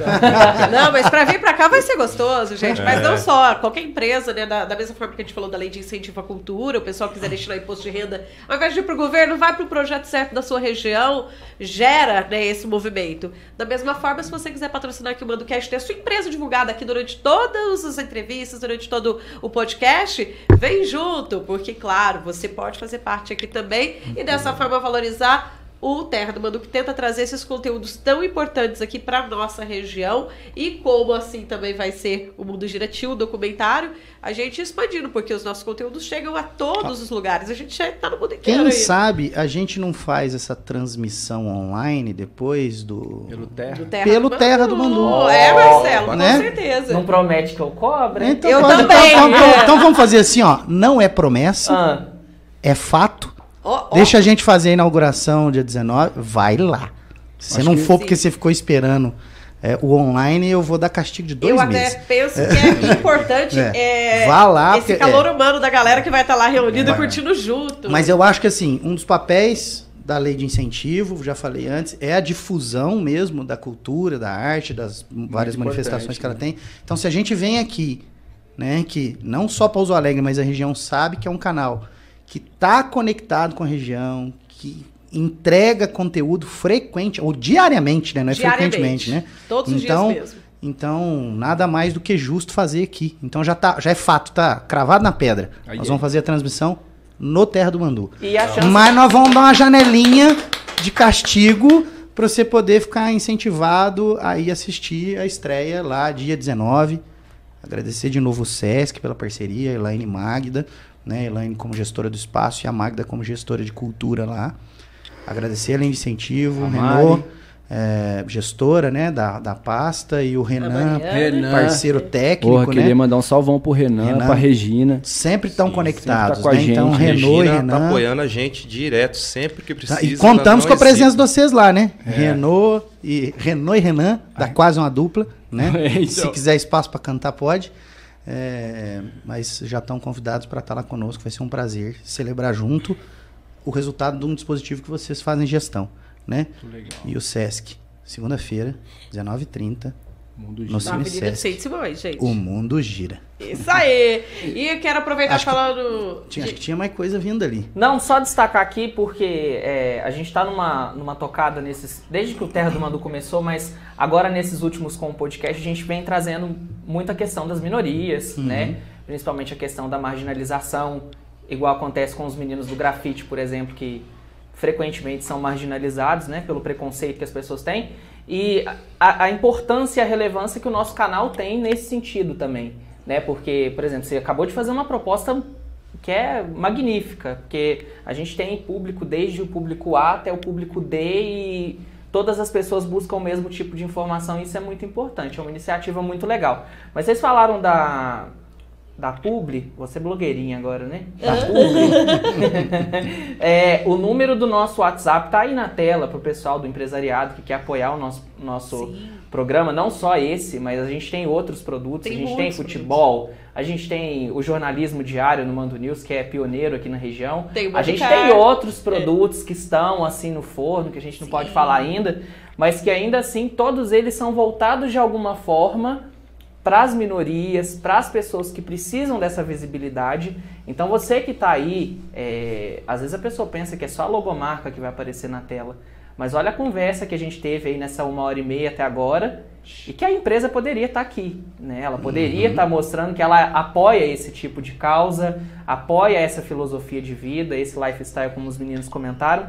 Então, A se você que é empresário, né? às vezes o empresário está dirigindo, está escutando a gente, não está vendo meu GCI, 30 25 01 38, manda um zap pra gente aqui, a gente negocia, faz um negócio chique, entendeu? DDD 35, Olha gente. que louco. DDD 35. Olha eu que falei louco, né? a Como- diversificação de assuntos Como tudo é a gente mudar as perspectivas, né? É, é, é, é... Aquele Casé, que mexe com o que, TV. que É o tá, Casimiro. tá, tá publicando a Copa, né, cara? Top. O cara começou fazendo esses, esses podcasts. O dele não era podcast, né? Ele foi fazendo esses, esses streamingzinhos dele, postando comentários. Mas assim, cara, você tá perdendo tempo, velho, de não usar a rede se você não tá usando a rede ainda. E você tem rede local barra regional com alcance, velho. Sim. O Casimiro garoto tem uma propaganda coisa também. notória, que eu acho que é um orgulho para nós brasileiros, porque a gente tem uma política dentro das, das empresas de streaming, do YouTube, Uhum. da Twitch, né? Que o, o Casimiro ele ficou mais conhecido na Twitch, né? A Twitch, gente, quem quiser segue o Iratã, pode aproveitar e passar o seu canal. O É Ira? TV, é, é. O Ira a, a TV, gente gente, tenta, a gente gamer. tenta. É mais palhaçada do que game. Mas ele quebrou um paradigma, por exemplo, porque a Twitch, ele no caso, ele é parceiro, né, da plataforma. Ele não é, por exemplo, eu sou afiliado. Afiliado, ele, ele, ele é um cara da ralé, vai, vamos, vamos dizer assim. A gente tem a monetização, mas a gente é da ralé, a gente tá mais embaixo. Quem é parceiro, quem tem contrato com a plataforma, ela não pode fazer em outras, outras plataformas de streaming. O Casimiro quebrou a Twitch. Ele fez a Twitch rever todo o contrato de toda a estrutura que eles têm, não só no Brasil, mas de fora também, para ele conseguir fazer as lives dele multiplataforma. Ele comprou os direitos do- da FIFA para poder transmitir. Então tudo isso é uma, uma é uma tocada assim que, tipo, todo mundo tá virando a chavinha. É, as pessoas estão começando a se impor mediante ao. Como se diz, né? A gente tá colocando contra uma empresa grande, tipo, uma filosofia. Por que, que eu não posso fazer em outro lugar? Porque, por exemplo, o público do Twitch, ou da Twitch, né? Como vocês queiram é, classificar, ele é diferente do YouTube. O YouTube é a dona de casa, é, é- é muito mais fácil a gente chegar pelo YouTube ou muitas vezes pelo Facebook do que pela Twitch. A Twitch tem muita gente que não conhece, confunde com o Twitter, né? Então todas as redes sociais elas se conversam, né? Você falou e me fez lembrar uma outra coisa. Nós estamos falando aqui de, de uso de TICs, né? Tecnologias da comunicação e da informação. Tem várias camadas e vertentes. A gente também tem muita arte que está se digitalizando, Os NFTs. né? Estão se tornando NFTs e vocês também estão tocando nesse rolê aí já, né? Eu tenho uns NFTs lá. É, eu até criei uma uns, mas edição. assim. Se é vocês quiserem muito explicar pro pessoal o que, que é também, pra quem não difícil. conhece. É, uma NFT é uma arte digitalizada, é, assim, única, né? A galera que compra, que, que adquire uma NFT, se ela vender, ela, depois que a galera comprou, ela vai ganhar uma porcentagem. Eu acredito que é isso, né? Ela tem uma, assina... uma espécie tem de é, assinatura, uma né? originalidade Que dela. garante a originalidade da peça, né? Ela tem é, isso. Então, Então, a- a- esse é o a atualização, né? A gente tem que baixar a atualização toda vez. Então, a galera que ainda não está apoiando o seu canal, o seu podcast, no caso, não se atualizou ainda, né? Então, a- queria deixar bem claro, o hip hop também é assim, transcende essa timeline assim de resistência, de estar presente hoje em vários meios e abrangendo espaços, porque o, o hip hop ele é atual, ele sempre está se atualizando. Então, o grafite com certeza está nas NFTs, né?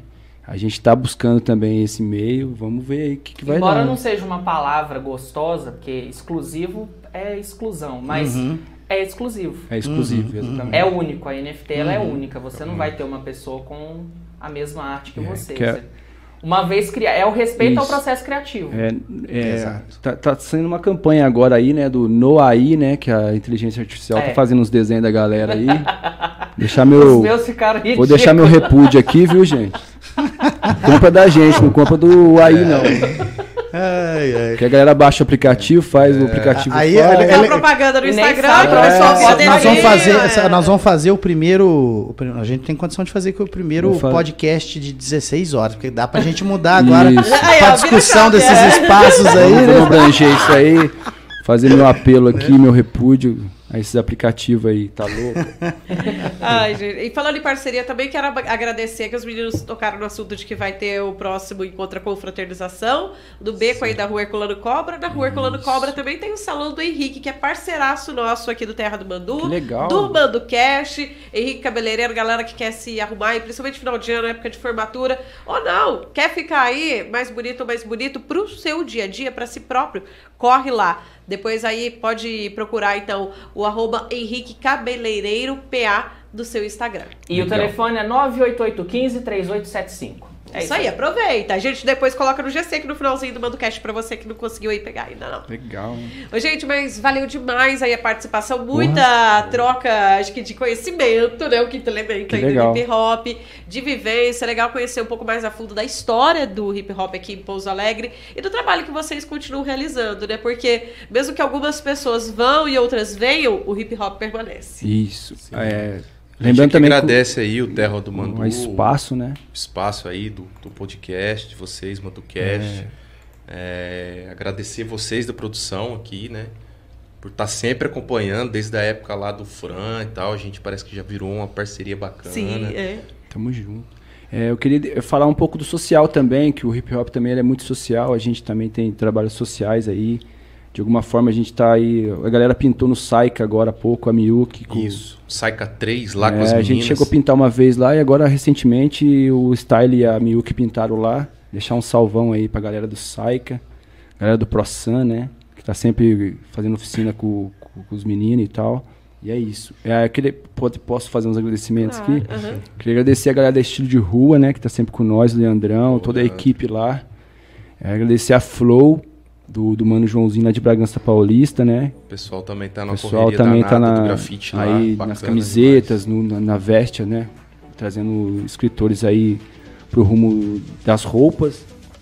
Agradecer a galera da Religare 35, galera do, da Festa na Quebrada, Trem Filmes, a Mari, o Renan, Regina. Regina lá da Cultura. Cultura. Toda a nossa galera que acompanha a gente aí pelas redes sociais aí, né, do, do Área 35 Crio, agradecer a Terra do Mandu pelo espaço, agradecer aí o que, até que você que não gosta da gente também, mas segue nós lá pra fazer fofoca. Tá vendo? Hip hop é Entendeu? amor, gente. Aí, ó. Agradecer aí nosso hora- mano aceitam. Bugi que tá aqui com nós aí, Agradecer 400ml Crio, né, toda a rapaziada, o Bangu Oni que tem um canal no YouTube também do Bate-Papo Que com na Grafite. próxima visita vai fazer um improviso, né? É, que vai fazer uma rima aí, com a Isso gente. E aí, E é isso, agradecer que é, o- é essa união toda É. que é o hip hop. Um salve a todos que acompanharam aí nossa entrevista. Vai acompanhar o, o Trem Filmes, né? Com o, o Mundo Gira Tio, que promete, né? Tamo aí. Muito obrigado pela oportunidade de participar, de estar falando um pouco da nossa cultura, do nosso movimento. E eu acho que é isso. Vales, e hoje quem estava falando pelo movimento aqui é o grafite, mas no documentário estão presentes todos, Todos os os elementos, estão lá trazendo E- a história deles. Queria mandar um, um beijo pra minha mãe lá em Poste Caldas, minha galera de lá. Pra minha esposa a Nathalie, pros meus filhos também, aí o Felipe e o Davi. E um abraço pra minha sogra, a Penha, que ficou com pra me estar aqui, valeu? Tá vendo? Tem que agradecer a sogra, tá ajudando, fazendo parte do hip hop, olhando as crianças, tá vendo? Aprendi Eu essa também outra. tem, tem que agradecer a patroa, tá? A tá trabalhando agora. Aí. Meus filhos também. Meu filho que formou ontem aí, ó. Ó, parabéns pra Para... ele. Ah, falando parabéns, parabéns Gabriel. atrasado pro Marcelo. Opa! Valeu, último dia 13, verdade. Parabéns. Não foi sexta-feira 13. Não foi sexta-feira 13. Ô, gente, e eu quero agradecer você que tá aí acompanhando com a gente. Lembra aí, compartilha o MandoCast, leva ele a mais pessoas. Compartilha aí com a galera da Quebrada também o nosso link do programa de hoje, com os grupos sociais.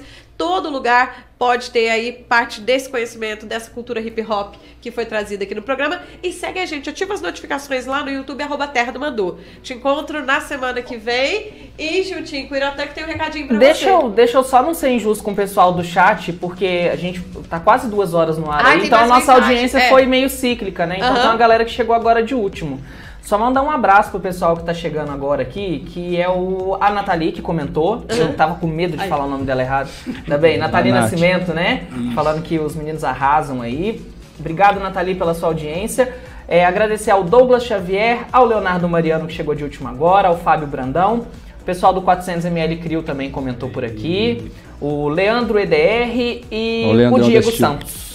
Galera que apareceu aí. que Diego Santos, DGO, um salve para Elisópolis. Isso aí. E, pessoal, continua aí compartilhando, né? Ah, queria mandar um salvão também pra galera do Integração Hip Hop lá de Paraisópolis, lá que faz um trabalho bem legal, que levam oficinas de break, né? Quem que- quiser fazer uma oficina de break lá em Paraisópolis tem o B-Boy Nel e o Mosquito. Galera de lá, mandar um salve pro nosso mentor aí também, o- que é o PMC. Um salve, mestre. Tamo junto. E é isso. É isso aí, gente. Hip hop é arte, é cultura, é música, é dança, é engajamento social, é união, é família, além dos laços sanguíneos, e é também fazer muitas vezes o papel de tirar da sociedade aquela discriminação, porque é mostrar a vida com outros olhos e levar muitas crianças e adolescentes também que ingressam nesses movimentos a ter novas opções, que não a criminalidade que muitas vezes a pessoa julga quando ela vê alguém aí no setor do hip hop. Valeu, até a próxima, até o próximo Mando Cast. Valeu. Valeu. Valeu.